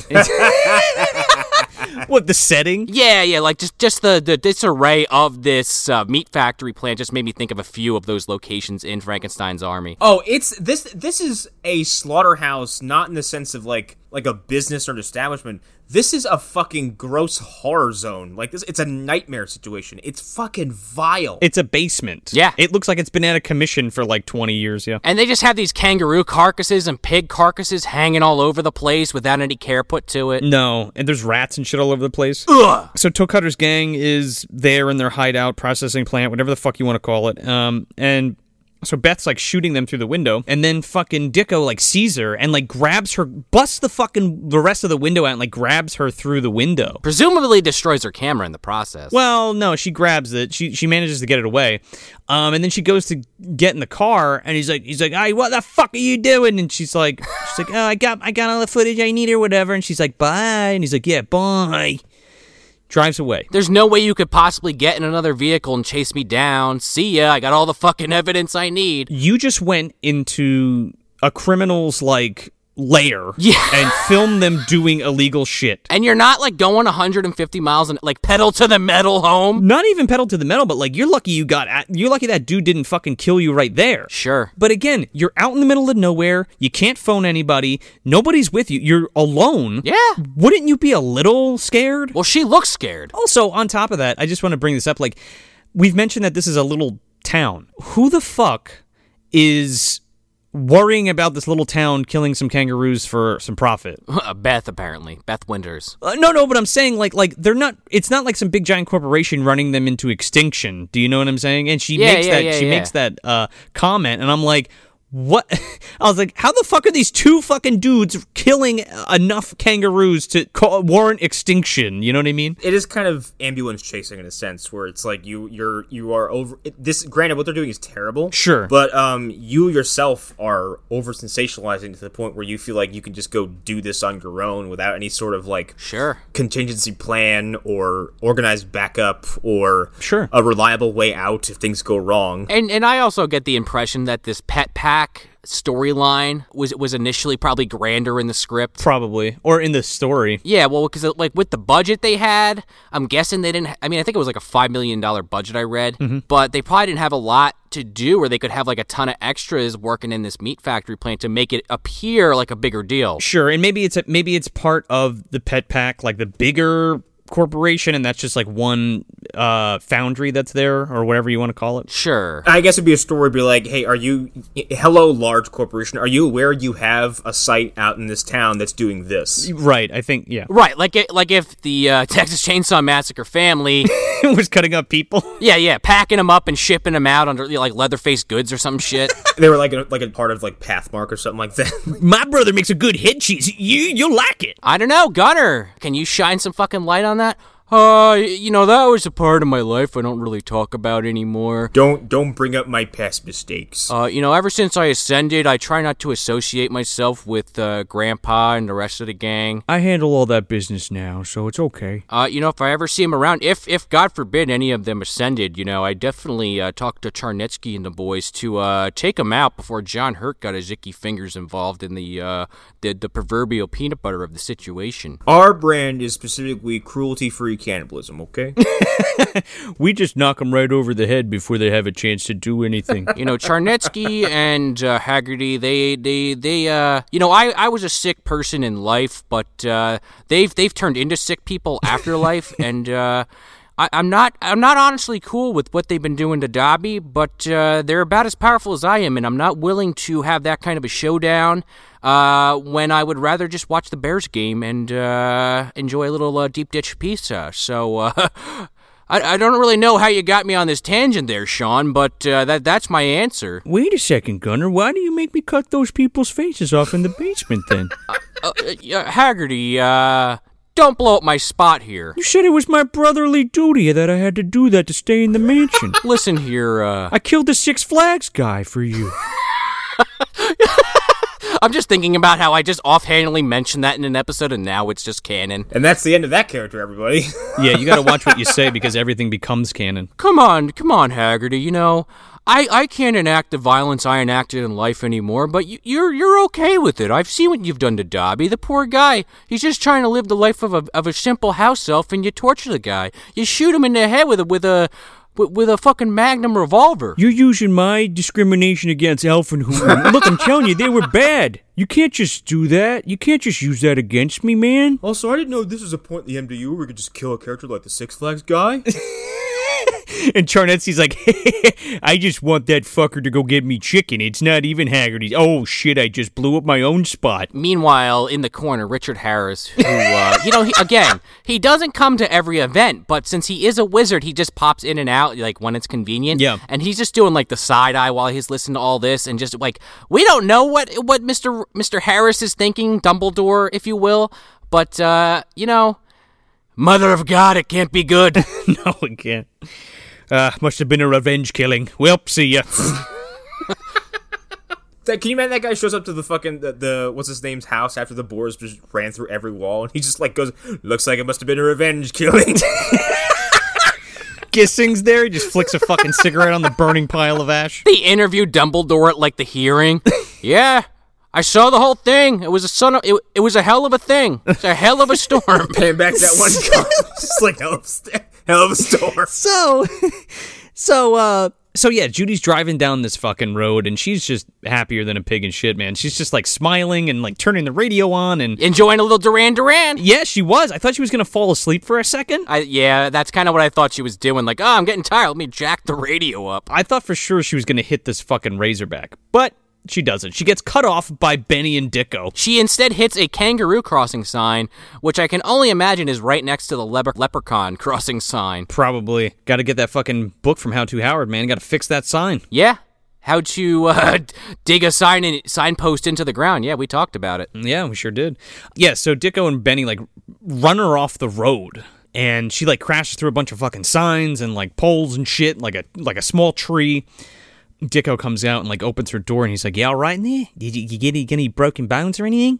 And she's like, "Yeah, I'm fine." He's like, "Great!" And he fucking grabs her by the hair and pulls her th- into the middle of the fucking bush. Right, you like you almost think for a second that's gonna be that. Like he just like that's that's the intimidation tactic to make it so that she doesn't say shit about what happened. Sure. But no. So then you know he does what every fucking scumbag like this does in a movie, and he tries to rape her. Slaps her around a bit too and fucking gropes her. He sure does. And there's something extra gross about this because they're because they're driving the truck that they hunt in, so they have this big spotlight on it, and that's how they like find kangaroos and shit. Yeah. And they're like shining it in her face as as he's like tormenting her on the ground. I mean, I gotta be honest, I was kinda half expecting Benny to rip it out and just start pumping it away, just you know, watching his brother get it off with this poor woman. He's he's ready. He's eh, going But we get uh, you know, the magic of storytelling inserting this this razorback as the hero for this scene. um yeah oh okay which I kind of don't like. right before that, he turns to Dicko turns to Benny and he has like these contacts in that like give him this weird eye shine, like he's an animal. Yeah, yeah, yeah, yeah, yeah. And then she knees him in the balls and tries to get away. Then the Razorback comes in. Yeah, Razorback comes in, s- tries to save her like that crocodile movie when when the girl's about to have the same thing happen to her, and this giant croc comes in and rips the guy off her. Yeah. Hero of the day. It ends up like hitting their truck and they like freak out and they jump in their truck and they and they drive away and then uh, Beth gets in her car. which this redeemed the scene for me, but I was kind of annoyed at first. Um it's just a sad kind of scene because it's like okay the Yeah. scumbags get away and now she's going to feel the reper- repercussions of this, you know. I honestly, for a f- little while, thought she was going to be the main character of the movie, and then I got Janet Lead yeah, unexpectedly. Connor, I'm gonna take that a step further, and this might paint my opinion of the movie going forward, but this is like Godzilla. This this is this is like Brian Cranston getting taken out in the first 40 minutes of that movie, and then you got nothing to do with the main character the rest of the film. Yeah, in that you have a character with kind of a compelling story so far. Yeah. Where there's stakes uh, and like an emotional investment in it, and then they're suddenly removed. Yeah. Uh I disagree. I, I mean, I won't totally agree because I think the character that comes in to replace her does have stakes in the matter. I just don't find this character as interesting at all. Uh, I, I agree with like that perspective being a thing. I don't necessarily feel the same way, but I did get some Sure. deflation when I was like, oh shit, sh- like this is it? I mean, I kind of like it on one hand because I mean, I guess we're talking around it. The thing comes in the car. Well, yeah. Rips off the fucking passenger door. It's pretty intense. It's it's shot really well. Yeah. Rips off the fucking door and it like grabs her by the leg and starts like eating her out of the car. Yes. So on the VHS version, there's a little bit more gore, not too much for this particular scene, but like you see a little bit more leg chomping and a little bit more like goring with the uh, with its tusk, but not. mm, It's pretty much the same scene. I like that she almost gets away. Oh, when she tries to climb out the window, like out the back. Like okay, let's say if you did get away for like a momentary respite, this thing did. It, this is like Cujo. It didn't just disappear. It's still out there. Oh yeah, no, for sure. I wouldn't liken her death to something like Brian Cranston in Godzilla because that movie literally takes a shit after he dies. Sure. I mean, maybe I'm over exaggerating a little, but that's like a uh, more recent film I can point to. Obviously, you could go to Psycho. That's kind of the the other film that pops into my mind. Right, but it's but I, I guess what I'm saying is that I still feel like Sarah and Jake are compelling enough to carry it, even though Carl is supposed to be the main character. Does that make sense? Yeah, no, I, I could see that perspective for sure. We'll, we'll get into it. Maybe maybe as I talk about it more, I'll, I'll change my viewpoint, but that's kind of where I'm standing with it at the moment. Gotcha. But yeah, she she gets 86. She does not survive the altercation. So we cut to morning, and it's um the uh, tow truck driver like going to like tow the car, and like you really now we see it in like broad daylight, and it's just totally fucked. And he's like, yeah, it's probably worth more. It, you know, it's going to be more expensive to fucking tow it out of here than it is uh, that I'll get any money for it. And and like I was talking about earlier, there's no police force here. It's just Jake just there checking it out because he's doing his due diligence as a ci- as a civilian in the area. Like, oh, maybe this has to do with my fucking my uh my ghost, basically. of course he does because the, it ripped the side of this fucking car apart. Dude, it's like some Jurassic Park shit. it is. I think it's even more fucked up than when the Rex rips the fucking car door off the Jeep, off of Eddie's Jeep. Oh yeah. So Jake is looking at the uh, the boar prints, and he's like, "He's back," and and the fucking tow truck driver's like, "What?" And then it just cuts. He's like, who's back? He's like, an old friend. Who you fucking talking to, Jake? Would you st- lay off the booze, Jake? Jesus. Stop staring off into the horizon, god damn it! so then Jake again pulls up. this is, I think, the first time we see this location. Uh, I I kept referring to it as Gasoline City. Yeah, Oh, it is. It's like a giant oil tank that these motherfuckers live in. Yeah, these these Mad Max motherfuckers. oh, gas gas town. Okay. Yeah, yeah. Well, you know, whatever. I'm not. You know, I, I was in the ballpark. I'm not the expert on Mad Max, but I was I was close. Ga- Gasoline City is the capital of the wasteland. Okay. Oh, it was formerly Gasoline City. Form- formerly Gasoline City. Well, the one brother is out there, and Jake's basically getting in his face. And I forget. Maybe you guys could fill in the hole here because I forget what happens. But it, the end result is they tell Jake to get the fuck out of there, and they just start shooting at his car as he pulls away. yeah, well, he goes to confront. He finds a hook at the um at the scene of the crime, which he knows is Benny and Dicko's from their truck. So he goes to their house, Right. And he's like, "You fucking saw it, didn't you?" And they're like, "I don't know what you're talking about, mate." Is this where the uh, she fell down a mine shaft narrative pops up, or is that somewhere else? Yes, I couldn't fucking believe it. It was like made for this show. Well, not yet, because they didn't even go to the cops yet or anything. Like they, he doesn't even know.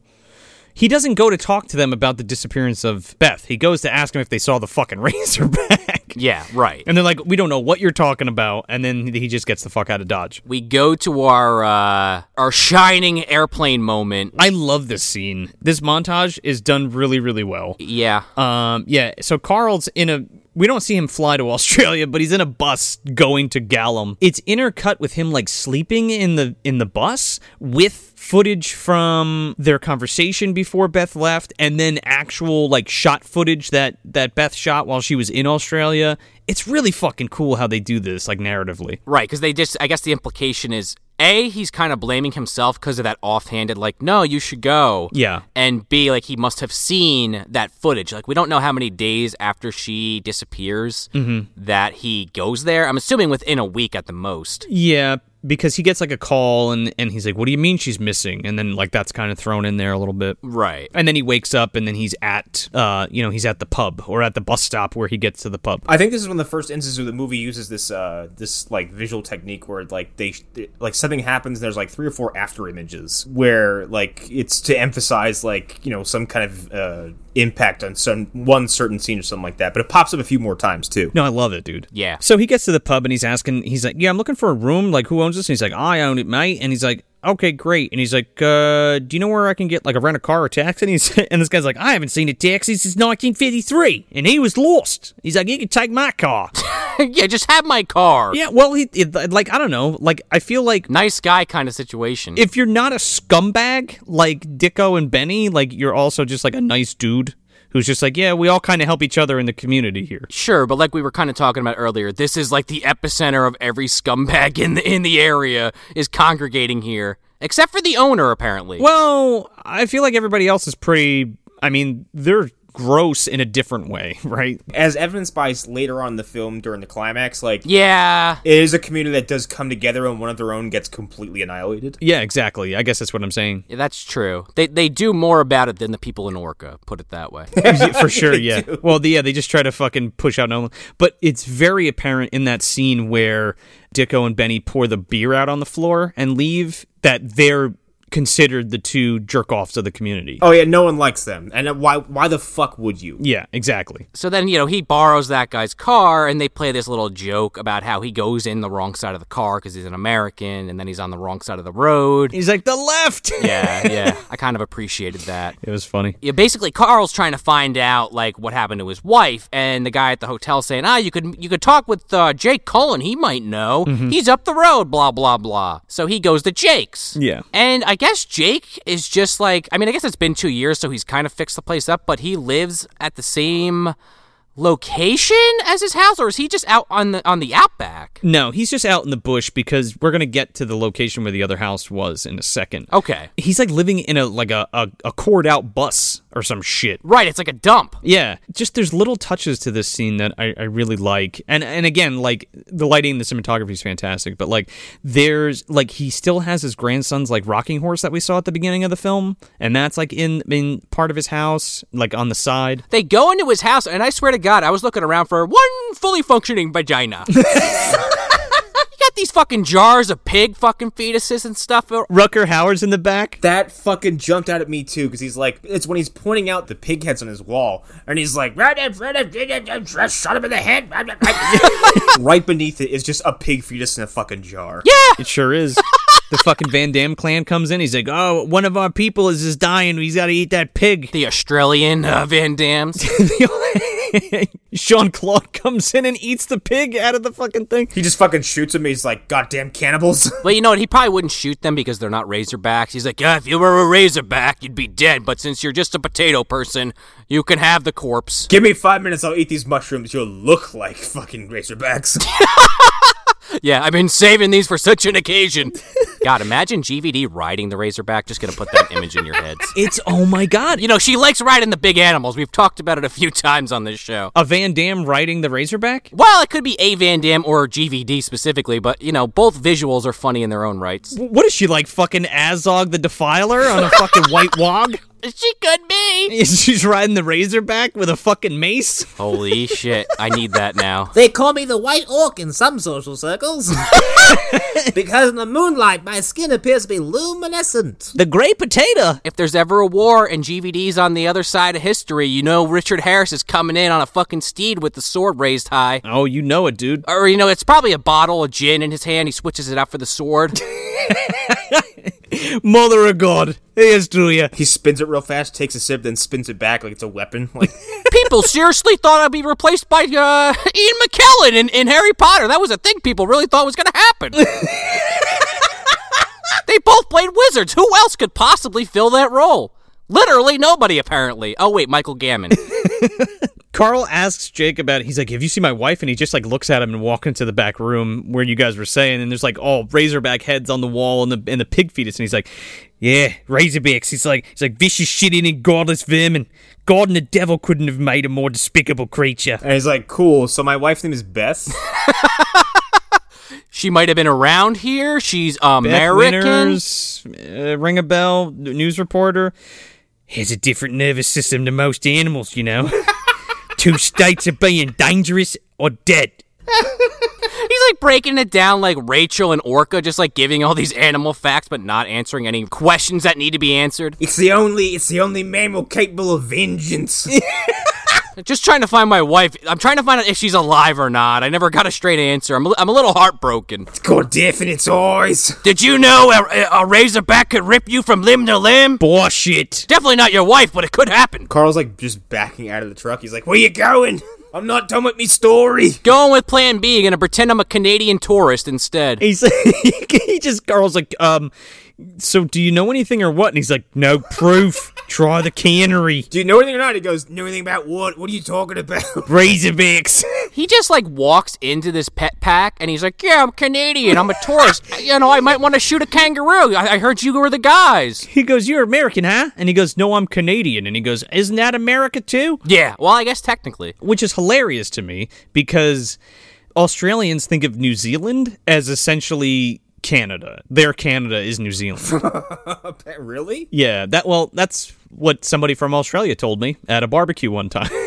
at a barbecue, actually. That's that big difference there. Key difference there. Gramps will tell you all about that. Just uh, go watch the video we were talking about earlier. Funny enough, I, I was actually talking to her about this film and she had never seen it, so here we are. Well, now you don't have an excuse. You have a, you can watch the movie and then hear three uh, white guys' opinions on it. Three American white males. yeah, not not even Australians. And here, here are three Americans doing bad impressions of your native, your native tongue. I think if anybody's listened to the show long enough, it's just for a gag. Yeah. Oh, yeah. Without a doubt. Yeah. Also, uh, all my Australian accents come from either Mad Max or Bushworld adventures. So Mine just come out of my head. I, I don't really do much uh, thought about it beforehand. They're probably offensive. I hope I didn't upset anybody. I think the three of us are more Australian than Mel Gibson is anyway. I'll, I'll own that. Why not? so Carl goes into the factory, and like I said, he somehow convinces these guys to have them take him out on one of their kangaroo hunts. He's looking for work, and they put him to work in the cannery. And the whole point of this fucking scene is A, to get him like an in with these guys, and B, so that he can witness this machine start to like, eh, you know, basically implode on itself, and all the other machinery in the factory essentially also. Uh, overheating in the process and watches one of the two brothers take this large stick and just like whap the shit out of this big piece of machinery and it fixes. Dude, it's the old man's furnace. Huh, Stickle Pfeiffer? Yeah. Who touched the goddamn dial? Yeah, I can see it because it, it immediately cools down, and uh, Carl's like, I'm going to put that in the memory banks for later. Uh, maybe that'll be part of the plot. Here I go. and so they, uh, after a day of work of Carl busting his ass for apparently no pay, Yeah. he goes out on this uh, kangaroo hunt. Well, hold the fucking phone, dude. Because he like goes driving with these guys because he's like, no, I, I I got a truck, I'm good, and he's like, nah, mate, we'll give you a ride, and they fucking drive him to like their cave yeah. or whatever. oh my god, this is like Man, it is. They live in a literal pit. yeah, and it's just covered in like piss and shit. They think the bombs were dropped, and we literally are in a post nuclear wasteland because why are you living in this fucking cave? It, it's, ah, it's cool, it's fun. It is. It's a basically. It's like a cavern. I- I think it's. It, it looks like the entrance to what would be a mining shaft or like a mining like area, but Yeah. 'cause it's got it's got a door. Right, you know, you turn down the wrong fucking uh, entryway and you're going to run into P Head. Oh yeah, Yeah, for sure. uh, yeah, exactly. Um, but like, it's got a door on the exterior that just goes when you go in, it goes straight down into this like extended, like just cavern essentially. Yeah. But they've turned it into basically just like a dumping ground that they live in. it looks like the hills have eyes. Like there's, there's, just, Yeah. there's just like a shitty bed frame with like piss stained sheets all over it, and God knows what else. Oh, yeah. yeah, it's a garbage dump that someone's tried to like you know shack up in. Yeah, and he's like, uh, I gotta take a shower. And they're like, there ain't no shower, mate. You can stand under the pipe outside for a little while. Yeah. And I make the Fallout references specifically because I've played a lot of Fallout 3 and a lot of New Vegas, and I have found many caves that fit this description exactly where there's just like a couple of sleeping bags and a bunch of garbage thrown all over the place. Yeah. And, uh, you know, again, that was after post nuclear war. This is uh, just in Australia randomly, next to where they hunt kangaroos, I guess. In the middle of nowhere. You can find stuff like this in the Mad Max game where uh, like war boys or roadkill gang members hang out, where you you find a door or some kind of like man-made entrance that leads into like just a fucking pit or a dump or a cat or a series of caves. Like, uh, so yeah, this seems uh, that Very plausible, but also nowhere I want to be. No, Very Aussie. Yeah, yeah. no, hell no. I, I don't even know how this this guy how he manages to go down there and like sleep and eat this guy's sausage. Yeah. I don't know. Buying his mate. Then we go from this like cave fucking bedroom to this like character that they just decide to like insert into the film for two parts that I kind of love. man, that's that's my brother, man. What do you? Dave Haggerty. Oh my god, the unascended Haggerty. Let me see if I can do this. Let me see if I can do Sleepy Haggerty in an Australian accent. Ready? Go for it. I want to hear this. Oh, I, I don't know if I can do it or not. I don't know if it's even sounding even close. But there's my. You sound like Michael Caine doing like a Monty Python impression. So You're just Michael Caine. it's so hard to do that kind of inflection, but also be Australian at the same time. It's hard. Anyway, Australian Haggerty. this guy is Haggerty as fuck. Yeah. I'm just minding my business in my own house, and suddenly, you know, there's a noise outside. I was minding my own business in my house, and he- he- here it go. I was drinking my beer on my couch, watching some guy on television. And now you're like, now you're Southern American. You're also Because I'm trying to, because I'm trying to keep that that that Yeah, you're doing three accents at once. It's not easy. I know it's impossible. it's like trying to do a British Korean accent. Cause you're doing the sleepy Haggerty, you're doing doing Australian, and then you're trying to make it a little uh, younger at the same time. Anyway, Dave Haggerty, everybody. yeah, this guy who has all, all his animals essentially get killed by this razorback. Uh, we see this guy twice in this movie for whatever reason. Yeah, so he goes out the first time to check on like the ruckus he hears while he's you know it interrupts the late night show, so he's got to go check it out. Yeah. and it's just like, yeah, buddy, your barn's totally destroyed and all your animals are gutted, and he's just like, huh, that's weird. Doesn't think anything of it. Is that what happened? I thought he just like heard a noise and walked out. No, he sees them. And then you know you want to just talk about the scene that that, that where he comes back now. Yeah, because like it, I feel like the scene was split in two, right? Like it, It feels like it. one plays now and then one plays later, and it's the same scene because he goes. It's almost like he just went back inside, and started watching his program again. yeah, the Razorback gets like stuck in like some like equipment or some shit. It's like taking a nap or something. Yeah, I was just a, yeah, I was just about to go into it. he get it's like gets like caught in he like sets a trap and it gets caught in a net Oh, okay. and it's like chained to the side of his house and this fucking razorback starts running away and it pulls the side of his house off with the television on it and this guy is just sitting in his chair in his lazy boy. Dude, his house gets venomed. Yeah, I was gonna say it's this is one of those spectacular pieces of carnage in this movie, um, because Love it. this thing like the whole house, like the, the corner of his house, gets with his television, the television that stays on the whole time. by the way, Into the night it just goes. and he watches it as it goes ap- it goes away into the distance. Oh yeah, man. fucking Earl Bassett and Grady Hoover were there. Hey man, maybe he had a generator in that part of the house. Or, you know, his brother came in and set it up for him, you know, gave him the illegal cable, but, you know, added a little magic uh, to the to it. you'll never need a power cable for this TV. All right, it comes from above. Don't ask me about it. You'll be fine. It'll it'll be fine. You could get you get the Playboy channel too. There you go. Can I have an indestructible house? No. Slam cut to the uh, wizard's mansion, and Charnetsky goes into like one of the spare rooms. Like, hey, where the hell's the tube box? where the hell is it? I wanted to watch the mat- I wanted to watch the fucking Stooges in here. Where's my fucking TV? Where's my fucking TV with Puppet Master 2 on it, god damn it? Allie Oates walks in. She, you know, she's she's gotten out of the uh, the the clothes covering at this point. You know, she's back in her regular uh, outfit, and she's like, "Geez, Charnitsky, you're a damn wizard. Why don't you just snap your fingers and make a new one?" And he's just like, "You know, people ask me the same thing about why we keep killing Dobby. We could just make the chunky chicken. We could just make it. But you know what? It's not the same. It's not the fucking same, Allie." I'm not that kind of wizard, okay? also, she's not in her rags because she's not on patrol in Star City with her son Ragman. Y- Well, right, yeah, yeah. She's got to go to her other job, you know, investigating uh, Kyoshi and other demonic children. Yes, exactly. Yeah. If I don't touch it, I don't know anything about it, so here I go. God, imagine if she touched one of the wizard's robes, like the nightmare fuel that would just be injected into her at that moment. I feel like if she touches Charnetsky's robe, it's just like that scene from Society where everybody's melding into each other, but like with chicken. Oh no. You know, it's just it's just the, the shit that Cartman sees in that one episode where he thinks he's a psychic, where it's just like people pouring syrup over wa- over chicken. You know what? Honestly, I don't want this question answered. I, I, I don't want to know what she sees when she touches these men in any capacity. she touches Haggerty's and it's just a scene from Event Horizon. Like She just gets really high on cocaine. so we so we cut back to the fucking pit of shit and um Carl wakes up And they're like, Wikey, wikey, hands off, Snakey. Get it? It's a jacking off joke. Get it? You're touching your dick when you're sleeping. So Carl's like, yeah. Uh, so I went to I went to Jake and he told me like where to find you guys for like opal mining and stuff. Uh, by the way, uh, you ever hear like this American woman? What happened to her? And they're like, what?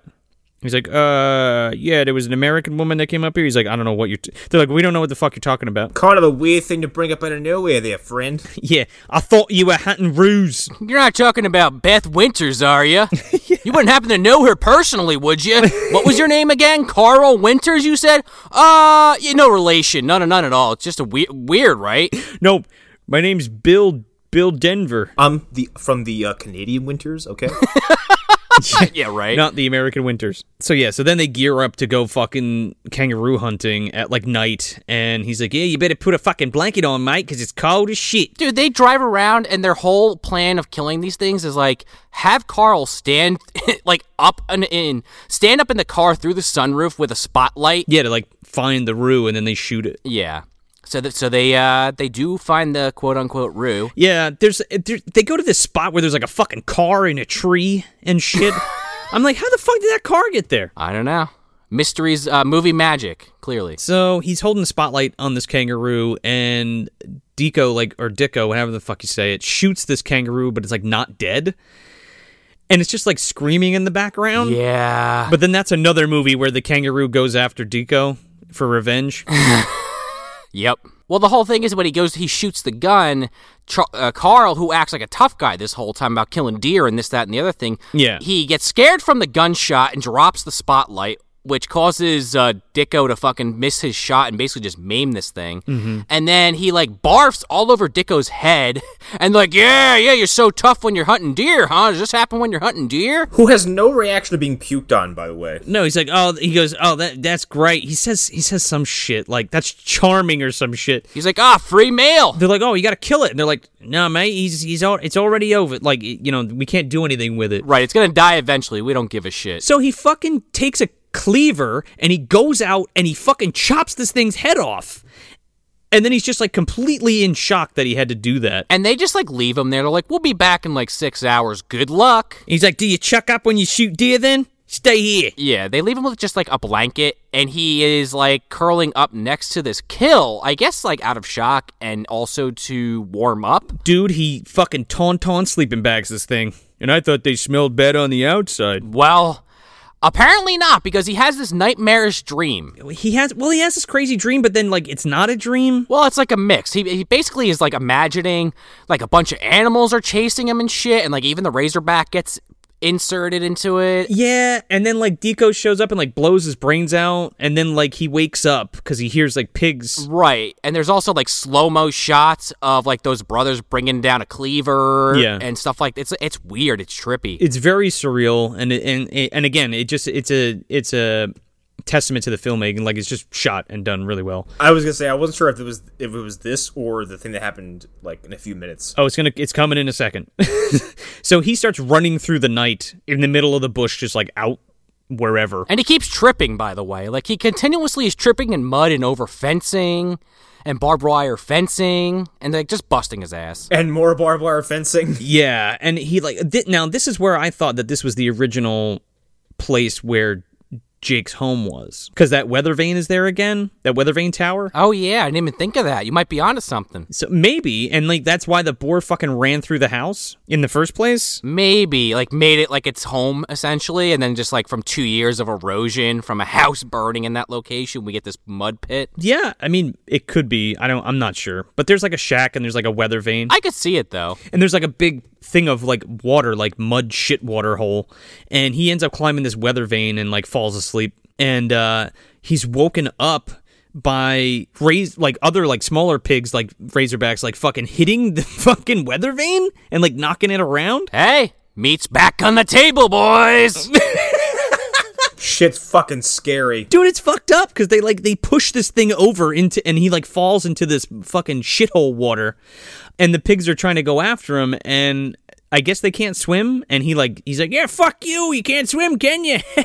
I was waiting for an alligator or a croc to come out. yeah, For people who think that pigs are harmless, pigs are fucking terrifying because people will disappear by falling into their pig pens and being devoured by their own pigs. All right, pigs are th- they're disgusting. especially boars though like the wild the wild pigs Yes. they're fucking nasty as shit dude they will kill you and eat you Yes, One killed Robert Baratheon. You know, he was drunk, but still killed him. And uh, so, so all these pigs like book it out of there, and he's like, "Huh, it's kind of interesting." Oh, by the way, what's that gigantic one I kind of saw out of the corner of my eye, but it didn't really do anything? huh? i just was there Ah, well, I guess I'm okay. Let me get out of this mud and just start like walking through the desert. oh my god dude so he just hoofs it back to he doesn't even know where and he ends up like If there was ever a Dark Souls ass moment in a movie, this was it. at some point he trips and like face he face plants the dirt and starts digging a hole and then just passes out in the hole. yeah And then it slam cuts to him walking across a fucking salt stretch. yeah that's what i was gonna say with a huge crack in it Yeah. With a huge abyssal crack in the middle of it. Yeah. there's all these crazy like surreal landscapes with like flares and shooting stars and then like connor said like he's walking across this uh huge like salt flat um and it's gorgeous by the way and like an area with like crystals and like the Fortress of Solitude or some shit. Yeah, and like at some point he comes across this like this this crudely created sculpture of a of a horse made with nothing but horse bones and sticks. um no i'm pretty sure that's slim razor's horse okay, yeah, I like that better. It's like a mummy horse. Yeah. With his share wig. He like hallucinates this thing breaking through like the salt flat. Yeah. And like coming out and chasing him through the fucking desert. That's what I'm saying, man. Dark Souls. It- it's like every location, re- you know, basically uh, best of hits, filmed by David Lynch. You know, Richard Stanley. Yeah, lots of just angry, inhospitable, depressing landscapes. Yeah, it's fucking it, it's great though. And and again, like this part is very very Stanley. and then we g- we go back to apparently he just was knocked out again and was just imagining all that. Yeah, and then he like wakes up. He like stumbles into um Sarah was a character that was introduced before, but we haven't like heard her speak at all yet. Right. But he ends up like walking towards her, and she's like in her shower outside, was basically just like a big water tank that's outside. Yep. And he's like, "Hey!" And she turns around and screams, and then he just like faints. No, uh, no cursing. Uh, cutting back a little violence, but we definitely got to get the tits in there somehow. They didn't show her boobs. Oh, they showed him. Uh, in my cut, they were you. c- If you blinked, you would miss them. Uh, probably then. I blanked. Regardless, she's definitely naked, and he faints. Sarah Cameron, by the way, played by Archie Whiteley or Whitley, however you say that. and we, we cut to I presumably the next morning or later in the day and he's in bed and uh Tom Everett Scott's there. that yep pretty much because we get that fake out Oh, yeah. where she's sitting in the bed and she turns around and uh, admittedly like really good makeup effect for this with a boar face like roars at him and then he wakes up again Yeah, it's it's cool. It's it's it's done well. and she's like oh oh glad to see you awake she's like i'm sarah your new wife i mean uh no i'm sarah jake's daughter Hello, my name's Dr. Angelo, and you're my new wife. it's weird yeah. how this relationship uh, blossoms. Let's say I love how he's just like, yeah, whatever. She's dead. Do you have you seen my wife? She's like, I heard she fell down a mine shaft. yeah. And he's like, "Well, that's it. I'm divorced." Well, okay, well, I'm divorced. well, hell of a thing. God rest her soul. Hell of a storm. And then he's like, oh, I saw a huge boar. Uh, This boar's b- as big as a rhino. Yes. And then it like cuts, and then like Jake is there, and he's like, he's like, you seen it? You saw the the boar, the razorback. The big old RB, the big one. Oh, I told you. Now, who is this Beth woman you keep bringing up? I'm sorry, mate. You, you, you, your Sheila's dead. That's it. Get over it. Yeah. In fact, he goes to like that mud hole looking for the Razorback, and he. Uh, I mean, we'll- I'll talk about it a little more in a second, but he finds her ring basically in in the mud hole and is like, "Yeah, she's definitely dead." he well here before he does that he like tells carl that like the razorback took his grandson Right. and then and then jake goes out and, and she's like she's like oh you can't go by yourself and he's like he's my boy i'm gonna kill him by myself Oh yeah, and he's like, "I'm bringing the big gun." She's like, "Bring the dart gun," and he's like, "I don't need your stupid dart gun. I want to kill this thing." She's like, "You can track it." He's like, "I don't want to track it. I want to kill it." She's like, "You can track it to kill it, you dumb old man." She gave him the rifle with the appropriate equipment that Bo Derek should have given Richard Harris in Orca. right i guess instead of this honking fucking thing that he just blows the uh, the the uh, female away the second she gets hit by it. well i thought he was gonna trank the the razorback Same. but he's track the Razorback. And I didn't realize that till later, which we'll get to. We see like Sarah has a pet wombat, which I thought was fucking hilarious. She also sees uh, Carl in the shower. You know, little uh, little payback. Yeah, she's like, "Hey, how you doing? You, you trying to drown the flies or whatever?" He's like, ha, ha, I don't know what that means. I'm Canadian. I don't get it. She like gives him her dad's clothes and stuff, and then we get like a little um exposition. She's like, "Yeah, my mom died last year," and then we get this we get a lore dump about why or something's going on with the Razorbacks. Now, what she does is she kind of like captures them and tags them, and then like releases them and studies them. Right. She makes a comment like, "The sicker they get, the hungrier they become," and she's like been finding teeth, and she even like extracted like a stress ulcer from one of them and they're like, "Oh, what? a- well, I guess pigs get stressed out or whatever." It's weird because we don't really ever get an answer as to why the Razorback is so big. It's just literally just because it's like an aberration. Yeah. like it's literally like it's an it's a natural freak of nature. Like Oh yeah, it's an absolute. It's it's a it's a quagmire in the natural structure. Like it's it's it should not exist. And like like I said, that list of boars before, but like also like every once in a while you'll come across like especially like a predator. Like a good example is Gustav the crocodile in Africa. Yes. he's like. 30 fucking feet long like apparently apparently 70 years old and is massive and extremely aggressive and no one really knows why um, the thing with that is like reptiles keep growing as long as they stay alive. Yeah. But he's he's bigger than most of his other reptiles around him. He's also so dangerous that apparently like people have seen hippos swim away from him. Holy shit, dude. to the point about like the other warthogs, uh, the other razorbacks, like why they're stressed and why they're acting the way they are, I think is indirectly because of the the main razorback Oh, because yeah. it's basically like you know the matriarch or patriarch. I guess we don't ever really know one way or the other. Sure. And they're all afraid of it because every time it comes on the scene, they get the fuck out of dodge. Oh, totally. I just wanted to put that. I just want to put that out there because they don't. It's not like man-made mutation, right? It's not like. Oh, yeah, no. It's not like alligator, like the movie Alligator or something like that. It's just like a natural occurrence, quote unquote.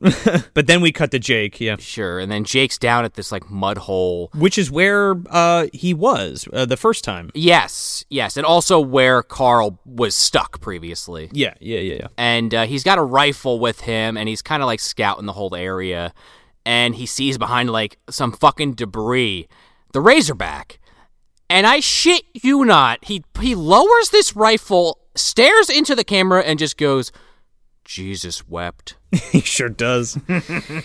he like freaks out and he like takes all his dogs and like lets them go and he's like, "We're just gonna take a lot to take this bugger down." And he fucking like Yeah, all, all his dogs, by the way, that he only names one of them, so I guess he doesn't give as much of a shit about the rest. He's like, "All right, Spider."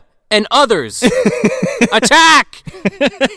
and he's just like unloading into this fucking razorback that's just sitting there. Yeah. Like minding its own business. It's like Snorlax, and it's just like getting peppered by this bullshit. And he, so so he, he's like, "Oh yeah, the dot," and he fucking raises the dart and shoots the dart, and then just screams off into the distance when it runs away. in, in a very comical edit, I must add. Um, yeah, they like freeze, they like freeze frame and push in on him. Dude, it made me think of that music video. I don't know the song, but I, you guys probably know what I'm talking about, where that guy's just like, whoa! Like that cowboy guy is singing and just screaming. I have no idea. I have no clue. I'll insert a clip.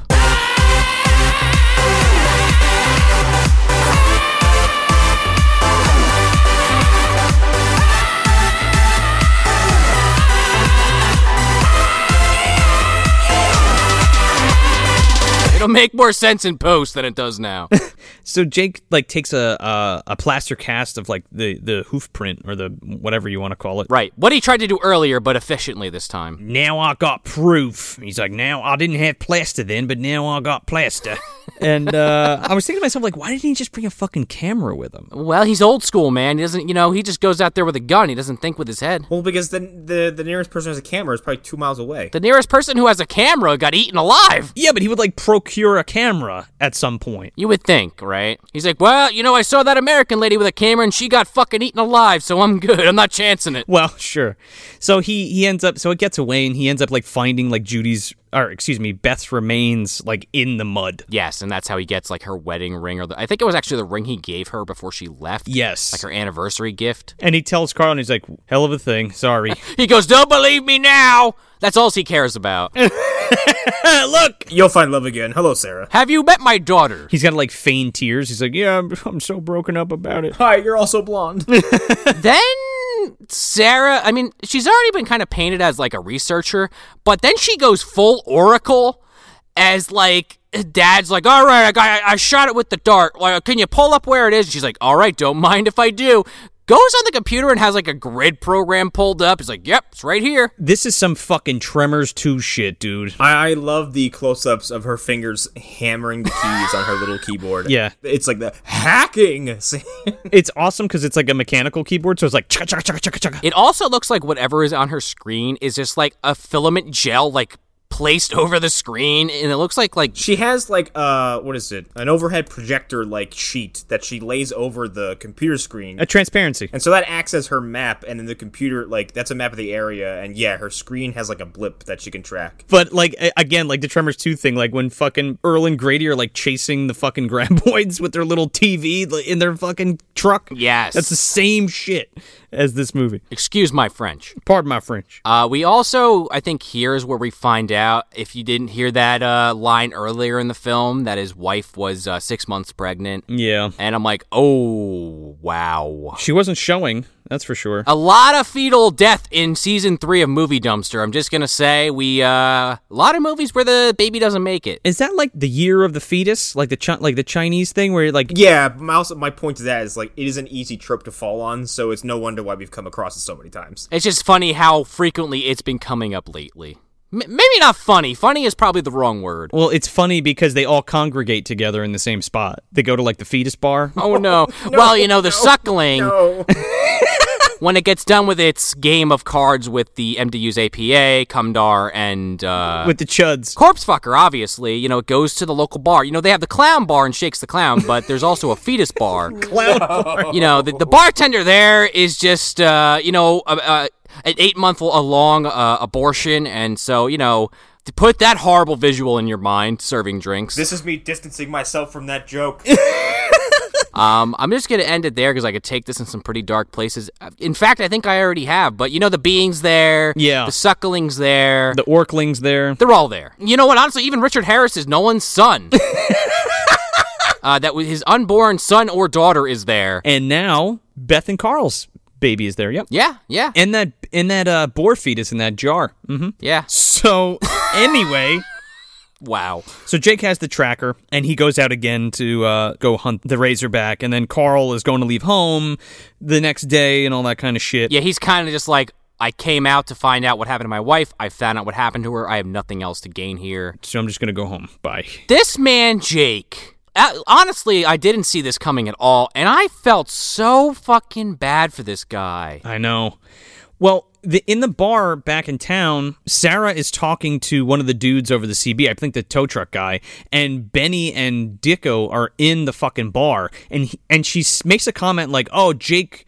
Might know what happened to that American woman, and they overhear that. So then, Right. while Jake is out hunting or waiting for the for the uh, Razorback TM to show up, they go out there and they're like, "Oh, we gotta, we gotta fucking kill him." So they go out there and um, he's like asleep, and um, they hold him up at gunpoint, and they end up like uh, Benny like ends up like hitting him over the head with his rifle, and then basically just like, "Well, what are you gonna do, Deco? Are you gonna fucking kill him or what?" He ends up taking like a fucking hatchet and like breaking like like s- like smashing this guy's kneecap. So mind you, Jake's first run in with the Razorback, we forgot to mention, but it like broke his leg, so he has like a fake leg or like it doesn't work. So now both of his legs don't work. Yeah. yeah. And he's like in the middle of the fucking bush and he can't move. And he's and he's KO'd while he does this. So Yeah. not only does he have his leg basically made useless, crippled by these assholes for no reason really, other than that he might tell on them. yeah, he might tell on them. And he's like he's like cops, what are you even talking about? Right. Well, he wakes up after he was knocked out, like in the morning. So you know, first of all, thank God he didn't get eaten alive at that point. Well, sure, yeah. but he sees the injury and then the, the adrenaline must be rushing through his body and he just screams in agony and just like total defeat like why me like it, it's it's heart-wrenching And when he's he's clutching one of his dogs, um, spider Yeah, he's clutching Spider, uh, and it pans out, and Benny and Dicko have killed the other two dogs. yes And at, thi- at this point, I was like, I want just like a, an avalanche to kill these two fucks. yeah I know, dude. And then like Jake sends uh Spider like to go get Sarah and he like runs oh my god He runs away to go get Sarah. Sarah is seeing off Carl at the bus stop, and then she drives away. They're like, oh, okay, and like Carl like kisses her or whatever. Yeah! like dude, Beth, who? I was yeah, I, I leaned back. I was like, "Homeboy, your wife has been confirmed dead for about eight hours." yeah, and you're just like, here, here you go, right on the lips there. See you later. Everybody grieves differently. I think we say that often enough on this show. Um, but like, come the fuck on, man. Some people grieve, and other people just kind of wipe their brain like the stepfather. Other people move right on. Yeah. You mean she was just shot out of its body? Okay, that's good enough for me. Wipe the tears away. Well, see ya. No, like like Joe said, he's part of the stepfather program. He just gets reset. Yeah, no, they, he gets that How Do Howard book and his orientation. He's a winter stepfather now. Yep. He fucking just is just like, yep, well, she's my wife now. But he's, his coworker Driven, she's like, she's like reporter animals. Camera, Razorback. You say it's his wife now, and that kind of lines up with uh, Unlucky Leprechaun, how he just met this woman and they were together by the end of the film. Oh, yeah. How to Howard is a winter stepfather. yeah, yeah. Well, he writes the books. I mean, he wrote the book. He wrote the book on how to do it. He's the guy at the beginning that fucking um that Zemo is like dunking underwater. Housewares, do it yourself, Leprechaun, DIY, Warwick Davis, longing, furnace. Ireland. So after we get this heart wrenching scene of this guy with his dead dogs and his leg just totally fucked, uh, we get another great scene where uh, these Mad Max brothers just run over Spider just for fun. Ugh, Ah, I fucking hated it. Yeah, so Spider's like running to go get Sarah, and they just fucking run it over. And then it, one of them was like, "Why'd you do that?" And he's like, "I don't know, for fun." I did it because I wanted to. And Sarah, as she goes to leave, she sees the dead dog and is like, "Oh fuck!" And she she whips the car back around to get Carl, and they speed to Jake's location. Yeah. And this guy is like, dude, he is pushing hard to stay alive. He is crawling through the fucking pig shit and all this stuff to get to this like shed, this water shed or generator shed rather, this pump shed. Jake is a fucking badass. By the way, this mud pit, I think, is this boar's like kill pit. Yeah. Oh yeah, without a doubt. Like just from all the shit that I keep seeing in it. Like it reminded me of um uh the Ghost in the Darkness cave they discover, where there's just like they were dragging bodies back and just stripping the flesh off of them. Oh yeah, this is where it goes and fucking bathes in the fucking mud hole and shit or whatever and eats its victims. Yeah, because he he drags himself uh, through the mud, basically scaring off like the regular warthogs by like just throwing bones and shit at them. And he gets to like this generator, and there's like this real small runoff that he's just using to get any kind of water in his system and to clean his face off. And uh, unfortunately for Jake, uh, it's time for him to punch his ticket. It's his Ahab moment. Yeah, Okay, so you guys are never gonna believe what's in the uncut version of this scene. Just in the way it was cut on my version, I was like, "There's shit missing here." um, I didn't think anything of it, but I'm I'm interested to hear. So what happens is so in the in the regular cut or or in the cut version, uh, the boar goes in and we again like we have that stupid freeze frame thing where that uh, like zooms in and then it like cuts to outside and you just hear the pig like eating him right. Oh, yeah, that's what I saw. Yeah.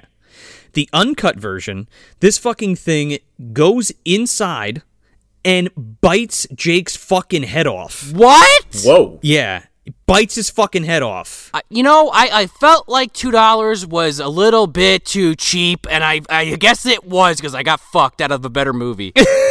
Dude bites his fucking head right off and he's like squirming around and shit and then it just like spits his head on the ground. wow, why was this cut? I don't know. And then uh, it's on the VHS. It's not on the DVD for whatever reason. Not in the DVD cut, right? The restored cut. So Carl and Sarah pull up, and when they go in to see Jake, you know how they like see his body, but they don't you know, actually see it. right. Yeah. Well, it cu- there's a quick cut where it shows his head just like covered in dirt and like fucking flies and shit, like detached from his body. Wow. Oh, so this movie also had a roadside picnic. Oh yeah, it sure did.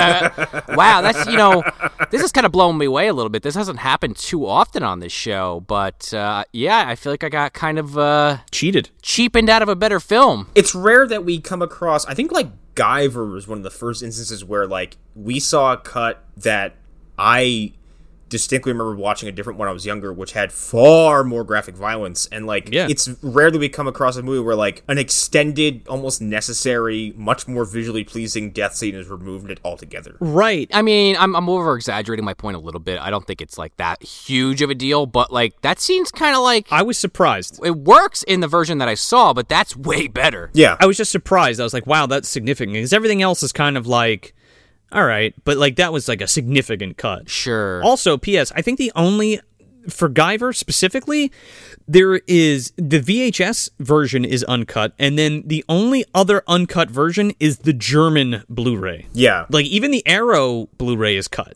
for whatever reason. Yeah, which is so bizarre because like I distinctly remember seeing a version of that movie that had like I think it's the warehouse fight scene where right before uh, Sean has his unit ripped out, like he grabs one of those zoonoids by the arms, breaks his wrist. There's a spray of blood, and then I think he blows its head up with its gut with his head laser. Like it's I remember that, and then the version we watched didn't have that shit at all. Specifically when he cuts the fucking uh the the chick's arm off, the like the the were parrot. Yeah, yeah, exactly. Um yeah, they don't show that in that cut. So yeah. Carl sees like on the ground uh, in the area like these uh, these cuts in the ground, and he remembers back to where Benny was throwing this cleaver into the ground, and he he correlates like, oh shit, they were either there or you know they didn't help him or something. They they were in the area essentially. Yeah. So Carl fucking just dri- jumps in the fucking Jeep. I don't know where Sarah goes, but he fucking drives. Oh, si- okay. So yeah, that, um, this becomes two revenge missions at this movie because Yeah. Carl is going to Benny and Dicko because one, like,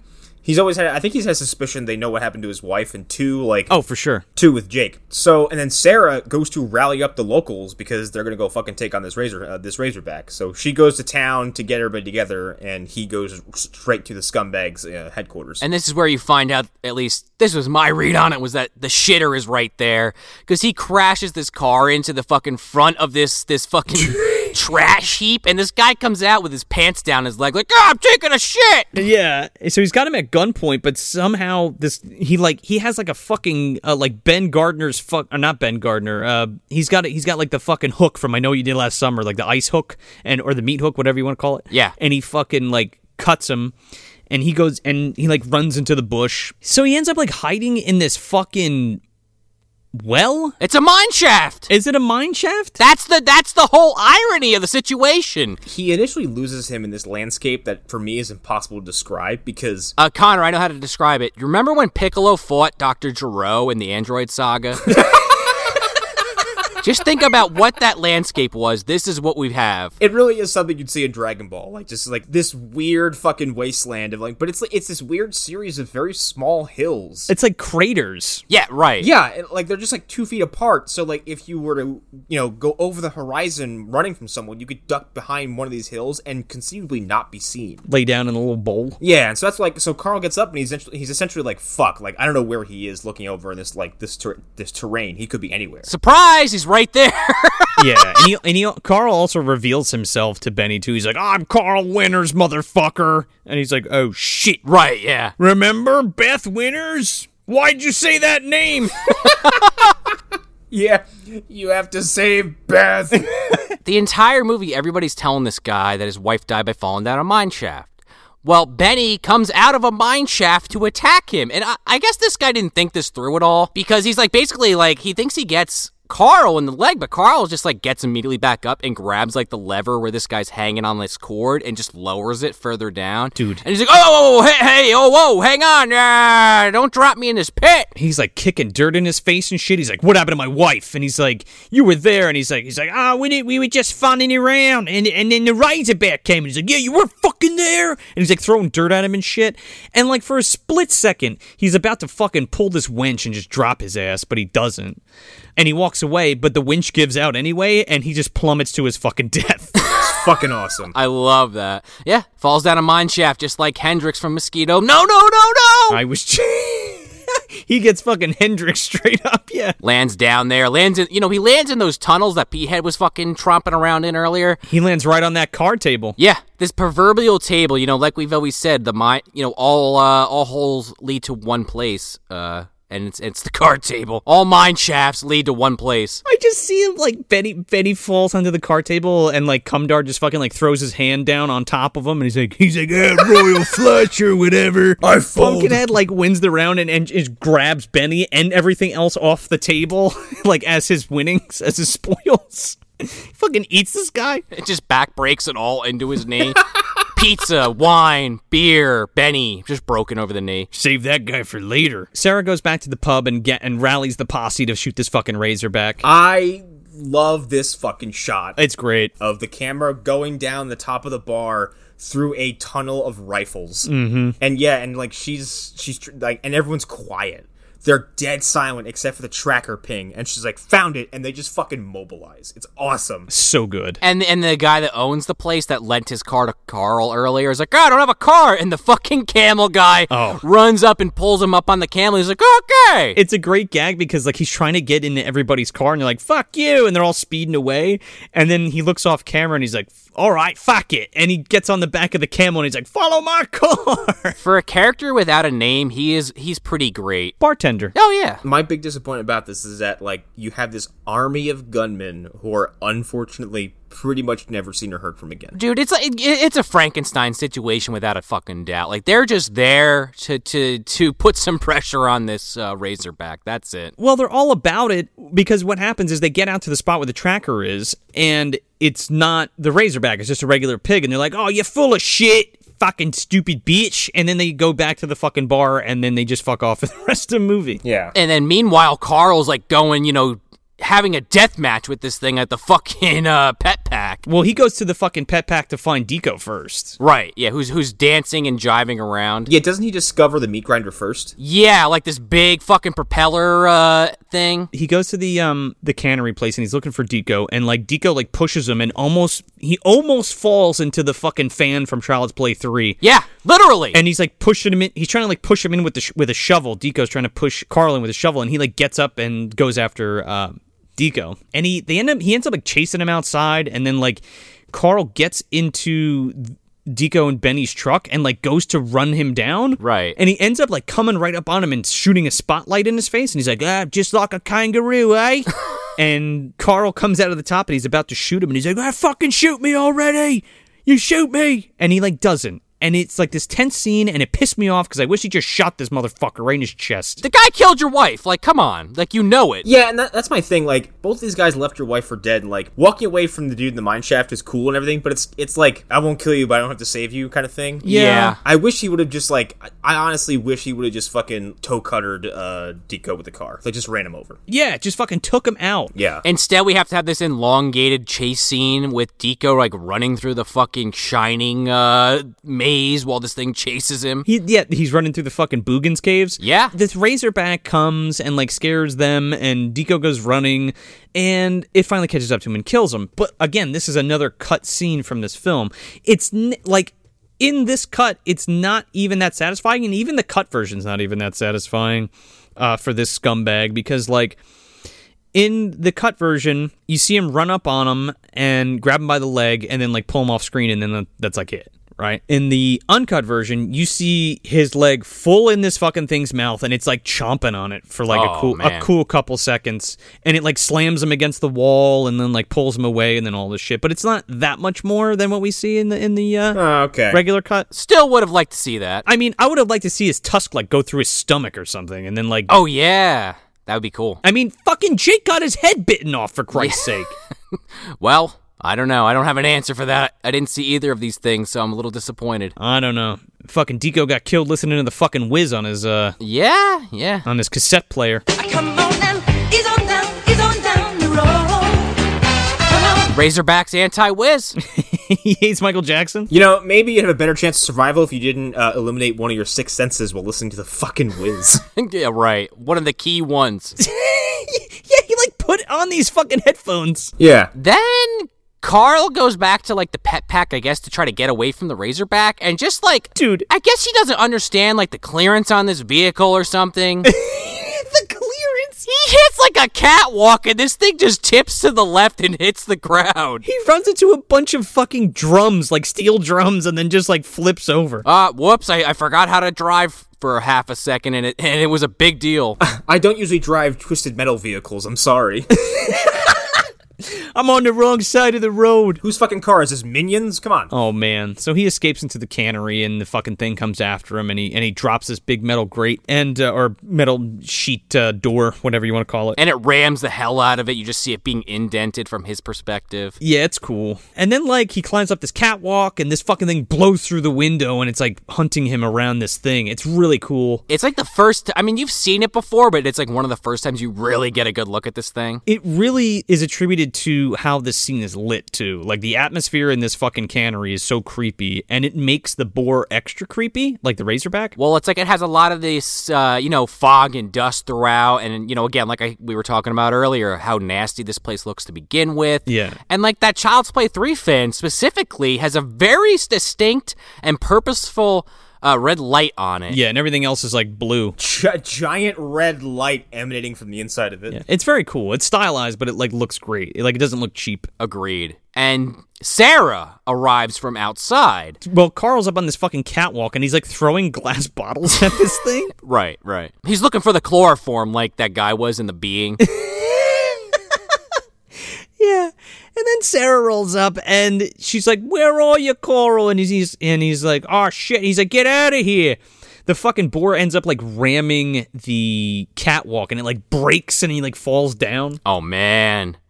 This was really cool. This this this gave me a little bit of the uh, if I had to make any point of comparison to Jaws, this scene a little bit. Yeah, the quint where it's like he's like sliding down the catwalk into this thing's mouth kinda. Yeah, exactly. But I, I really like this scene because he doesn't get eaten by it and he gets the fuck back up there and then this thing's just like, ah, this guy's too much trouble. I'm just gonna go for the yelling woman outside. Oh yeah. The, the screaming woman. The boar uh, or the razorback goes after this woman and then like Carl goes to distract it to like throw it off to get it to come after him. Yeah. And she like disappears into the cannery and we don't see her again until the end of the movie. I thought she died, and I was actually really upset. I thought so too, and they kind of play it up like that. She's screaming, and her screaming just stops. She just stops. Yeah, it just stops, and like it trails off. To the wor- it's like, oh, she's dead.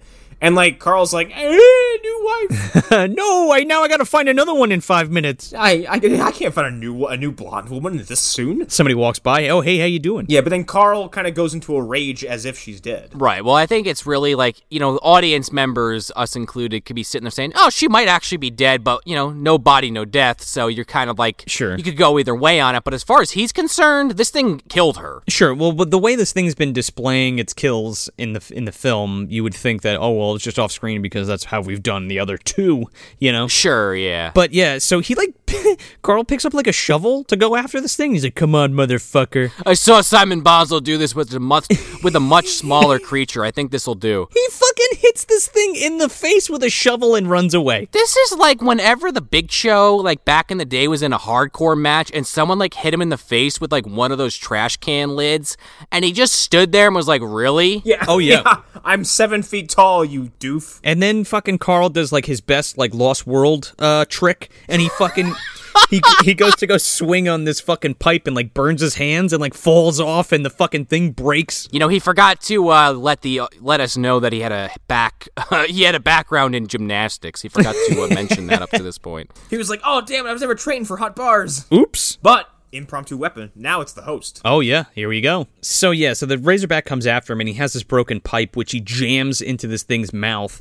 And I love this because it just keeps coming towards him as this thing is like it lodged in its throat. It's kind of perfect because it's one of those situations where it's like no matter what you've thrown at this thing the entire movie, it just keeps coming at you. Oh yeah. But you're you're finally in such a position that if you don't do something, it's going to kill you, and I love that because that's where you finally get that that uh it doesn't kill it, but it's the most damaging thing that that anyone does to it the entire movie is him just jamming this rebarb into it. Oh yeah, at two things. So this is also another cut portion of the movie. So he stabs this thing in the neck and it like shoots some blood on the wall. Yeah. And then he like gets away. In the uncut version, this thing is spurting blood out of its mouth into his face like 6 times. Oh my god. Damn. Yeah. And then the other thing is I think don't they kill the crocodile in Rogue the same way I think so. with like a with like a pipe through the head or some shit? Well, and yeah, I was gonna, I mentioned the host because in the movie The Host, like no one has any chance of doing any damage to this thing, and then like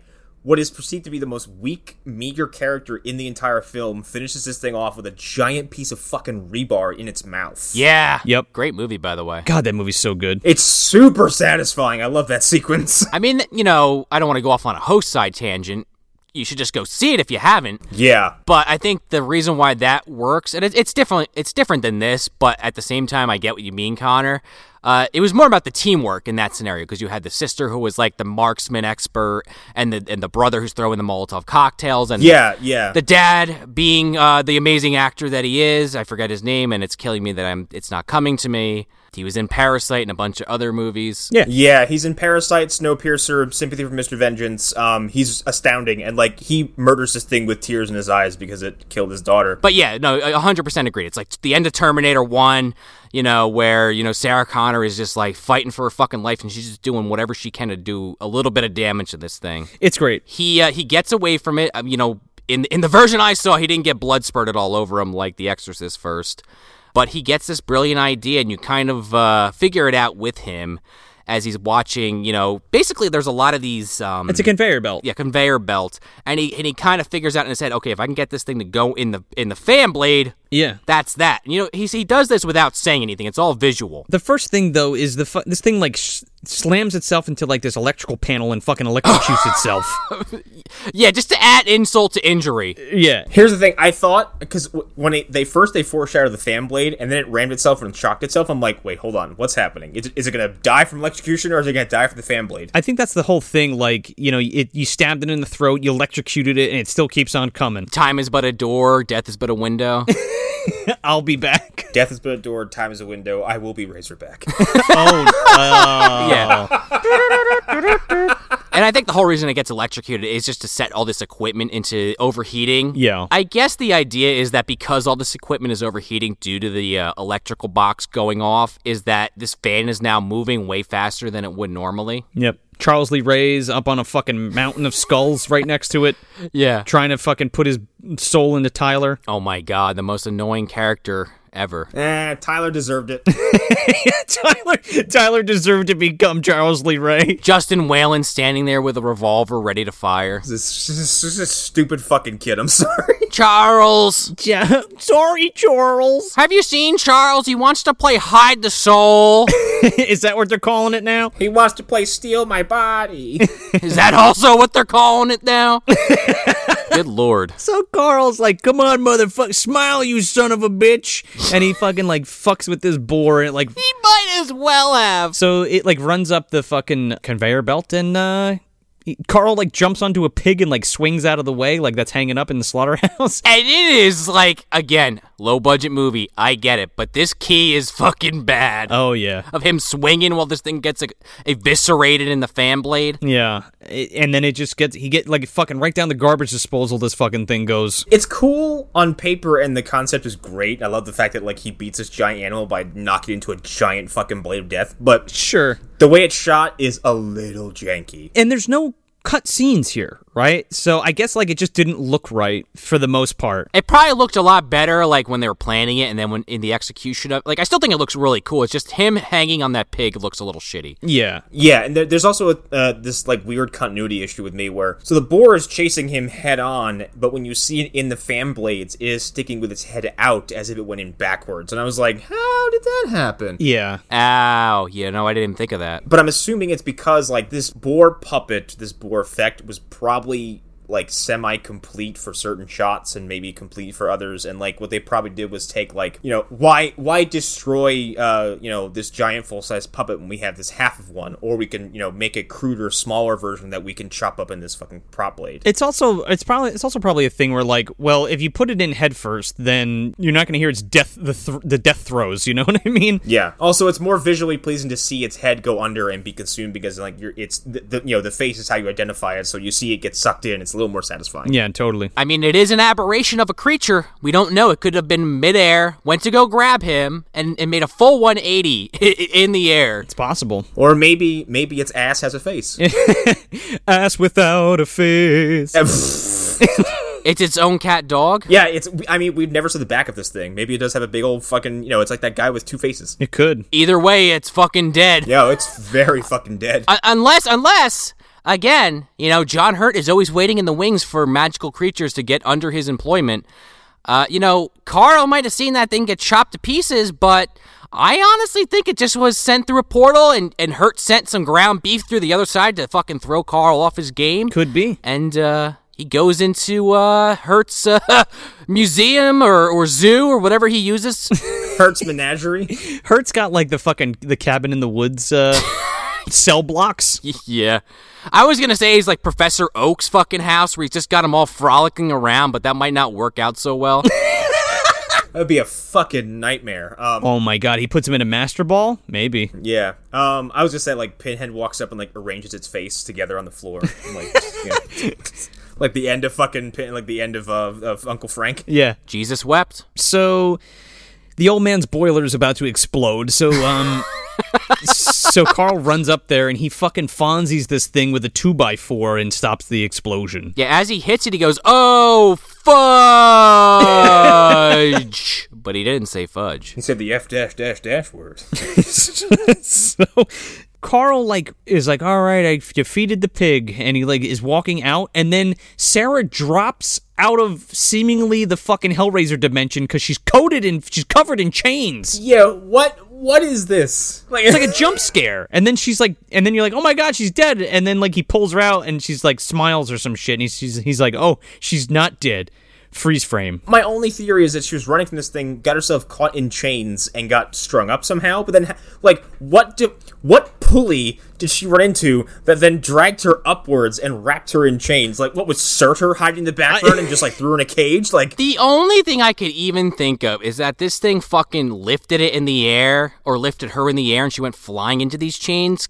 But even that, I, I I have no fucking clue. It almost feels like a um uh what's his face from uh Deep Rising, where it's like they were supposed to be dead, and then like they you know after maybe like a single viewing or like reviewing the footage or a test viewing, they were like Joey. Oh, that sucks. Yeah, Joey. Like, yeah, like that sucks. That person should live. Your fucking razorback almost cut me in half, ma'am. yeah. I'm of two minds of this because I'm kind of glad she survived after everything that happened in this movie, but also it just kind of cheapens it because this thing just like totally eviscerates and destroys anything in its path, but this one person gets away because it's convenient for the plot. not even that. I think it's cheap because like we again like this guy never really grieves, you know?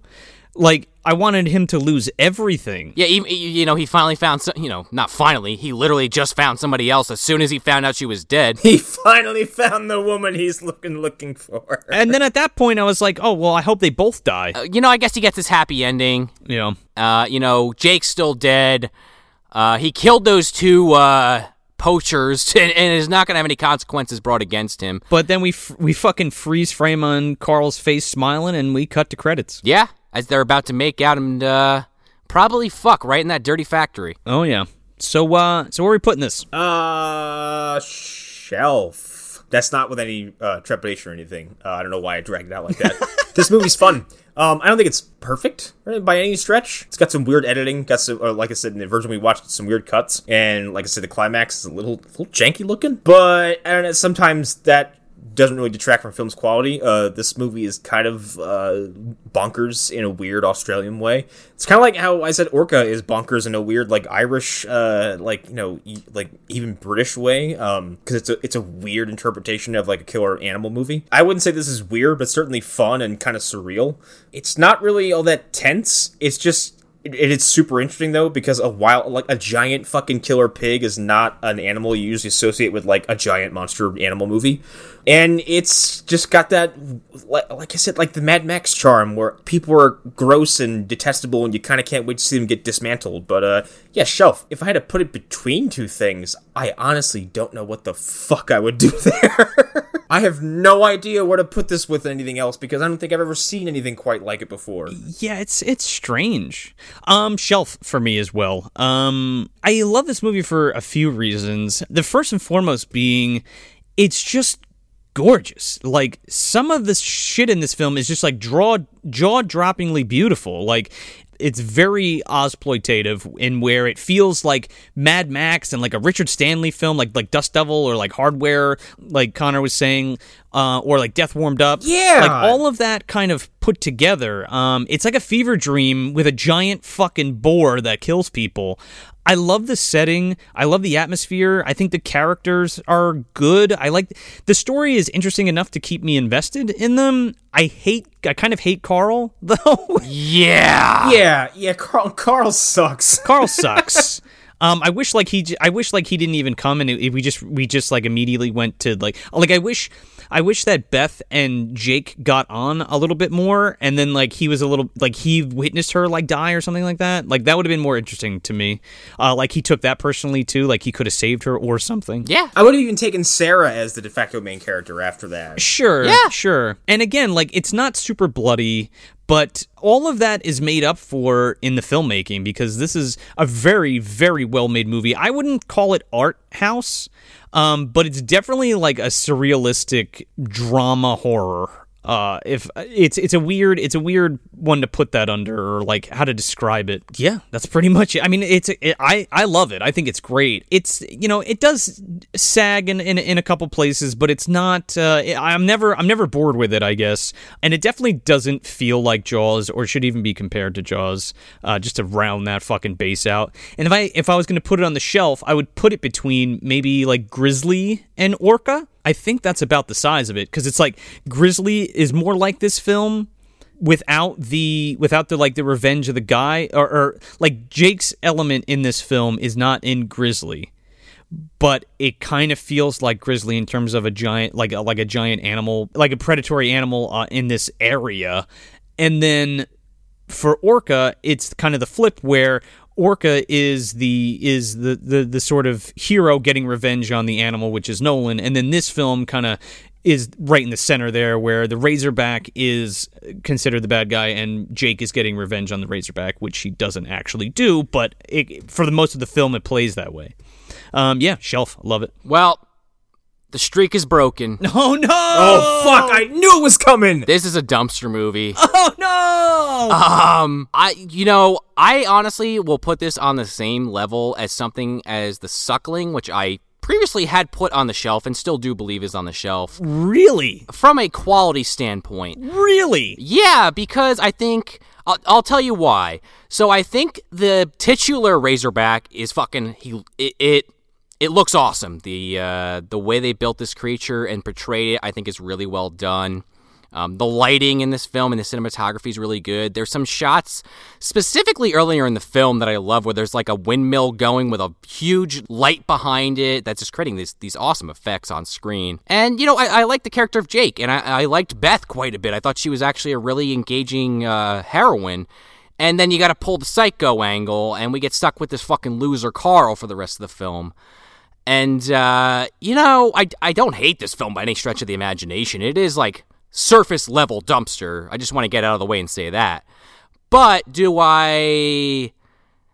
You know, I compare it to The Suckling just because that's like probably the movie this year that I probably probably that I liked that I would rate the lowest if that makes any sense. Like just because I consider it a two-star flick, that doesn't mean I hate it. Sure. There's a lot that this movie does well. But, you know, add on the additional shit, which I didn't know before recording this, so it doesn't really impact my review that much. But, like, the little stuff where they cut out these scenes where the guy's getting his literal head ripped off, uh, would have liked to see that or at least known about it before I spent my, uh, you know, lunch money on uh, the rental. But uh, would I recommend this movie? Hell yeah! You know, check it out. It's uh, it's very weird. Uh, I wish there was less scenes in it that just kind of meander. Like the whole subplot with Carl and Sarah, I could do without. Kind of like what Joe was saying. If Jake and maybe even Beth could have been more of a focal point, then this this love uh, angle inserted where we don't really need it. Like like Joe even said, this guy doesn't even get a chance to grieve. He's immediately going over to the next tale of ass, as far as I'm concerned, because Sarah could be a really interesting character. Like she knows all this shit about computer tracking these animals and their behavior. And you know, I joke about her being Oracle from Batman, but she's she's portrayed in the, in a few scenes as this really intelligent person, and they don't really do anything with that. So surface level, you know, honestly, it probably gets in there by this Razorback fucking taking a taking a fucking shelf and just like eviscerating it. You know, I use that word a lot this episode, but I think it fits. Uh, you know, eviscerating the shelf and you know eating everything on there, and then just like crapping out uh, the remains. And this film is getting crapped out to the top of the dumpster. Uh, you know, the VHS tape comes out in a cube, much like it would out of a wombat's butt. So you know, figure out the math on that one. And uh, you know, if you want to clean it off and uh, put it back on the shelf, you're gonna need a Clorox, but it's doable. Um, And you know, at the end of the day, we really just want to see Steve Irwin diving in the dumpster to get it out for us because uh, that visual has been in my head for like two years now, and uh, I haven't been able to bring it up because we haven't really. Uh, you know, we did we did aberration, but uh, we, that didn't go hard into the Australian uh, lore, let's say. Whereas this film, we got the full outback treatment. Yeah. And uh, yeah, I don't know. I, I like the Mad Max vibes. It's kind of funny hearing all those people from Mad Max worked on this film. It kind of uh, makes a whole lot of sense. And uh, I don't know. I, even though I don't love this film, I would be you know I'd probably pick up the Blu-ray.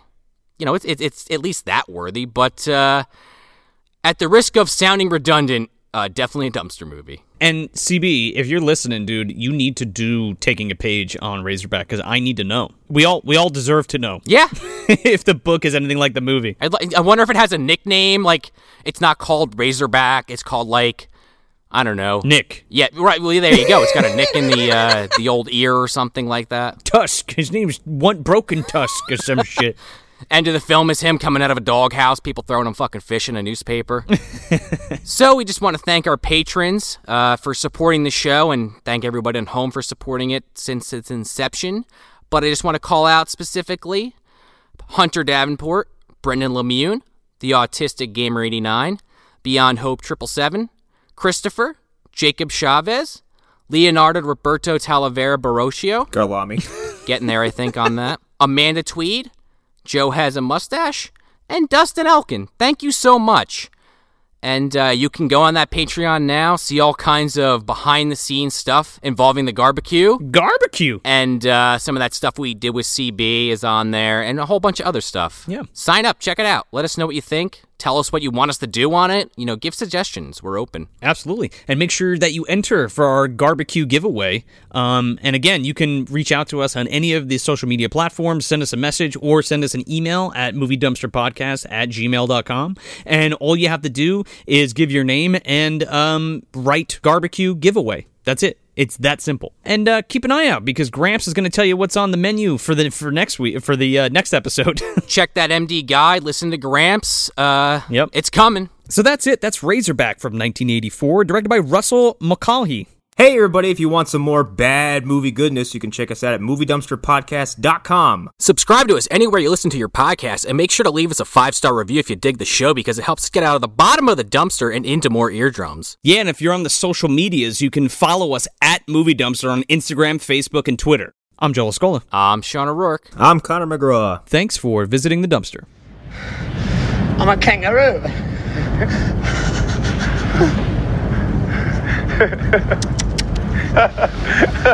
yeah, really good sense of humor, eh, for a second.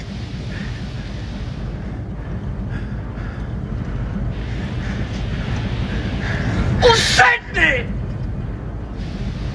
Come on, man, shoot me! You finished the kangaroo off!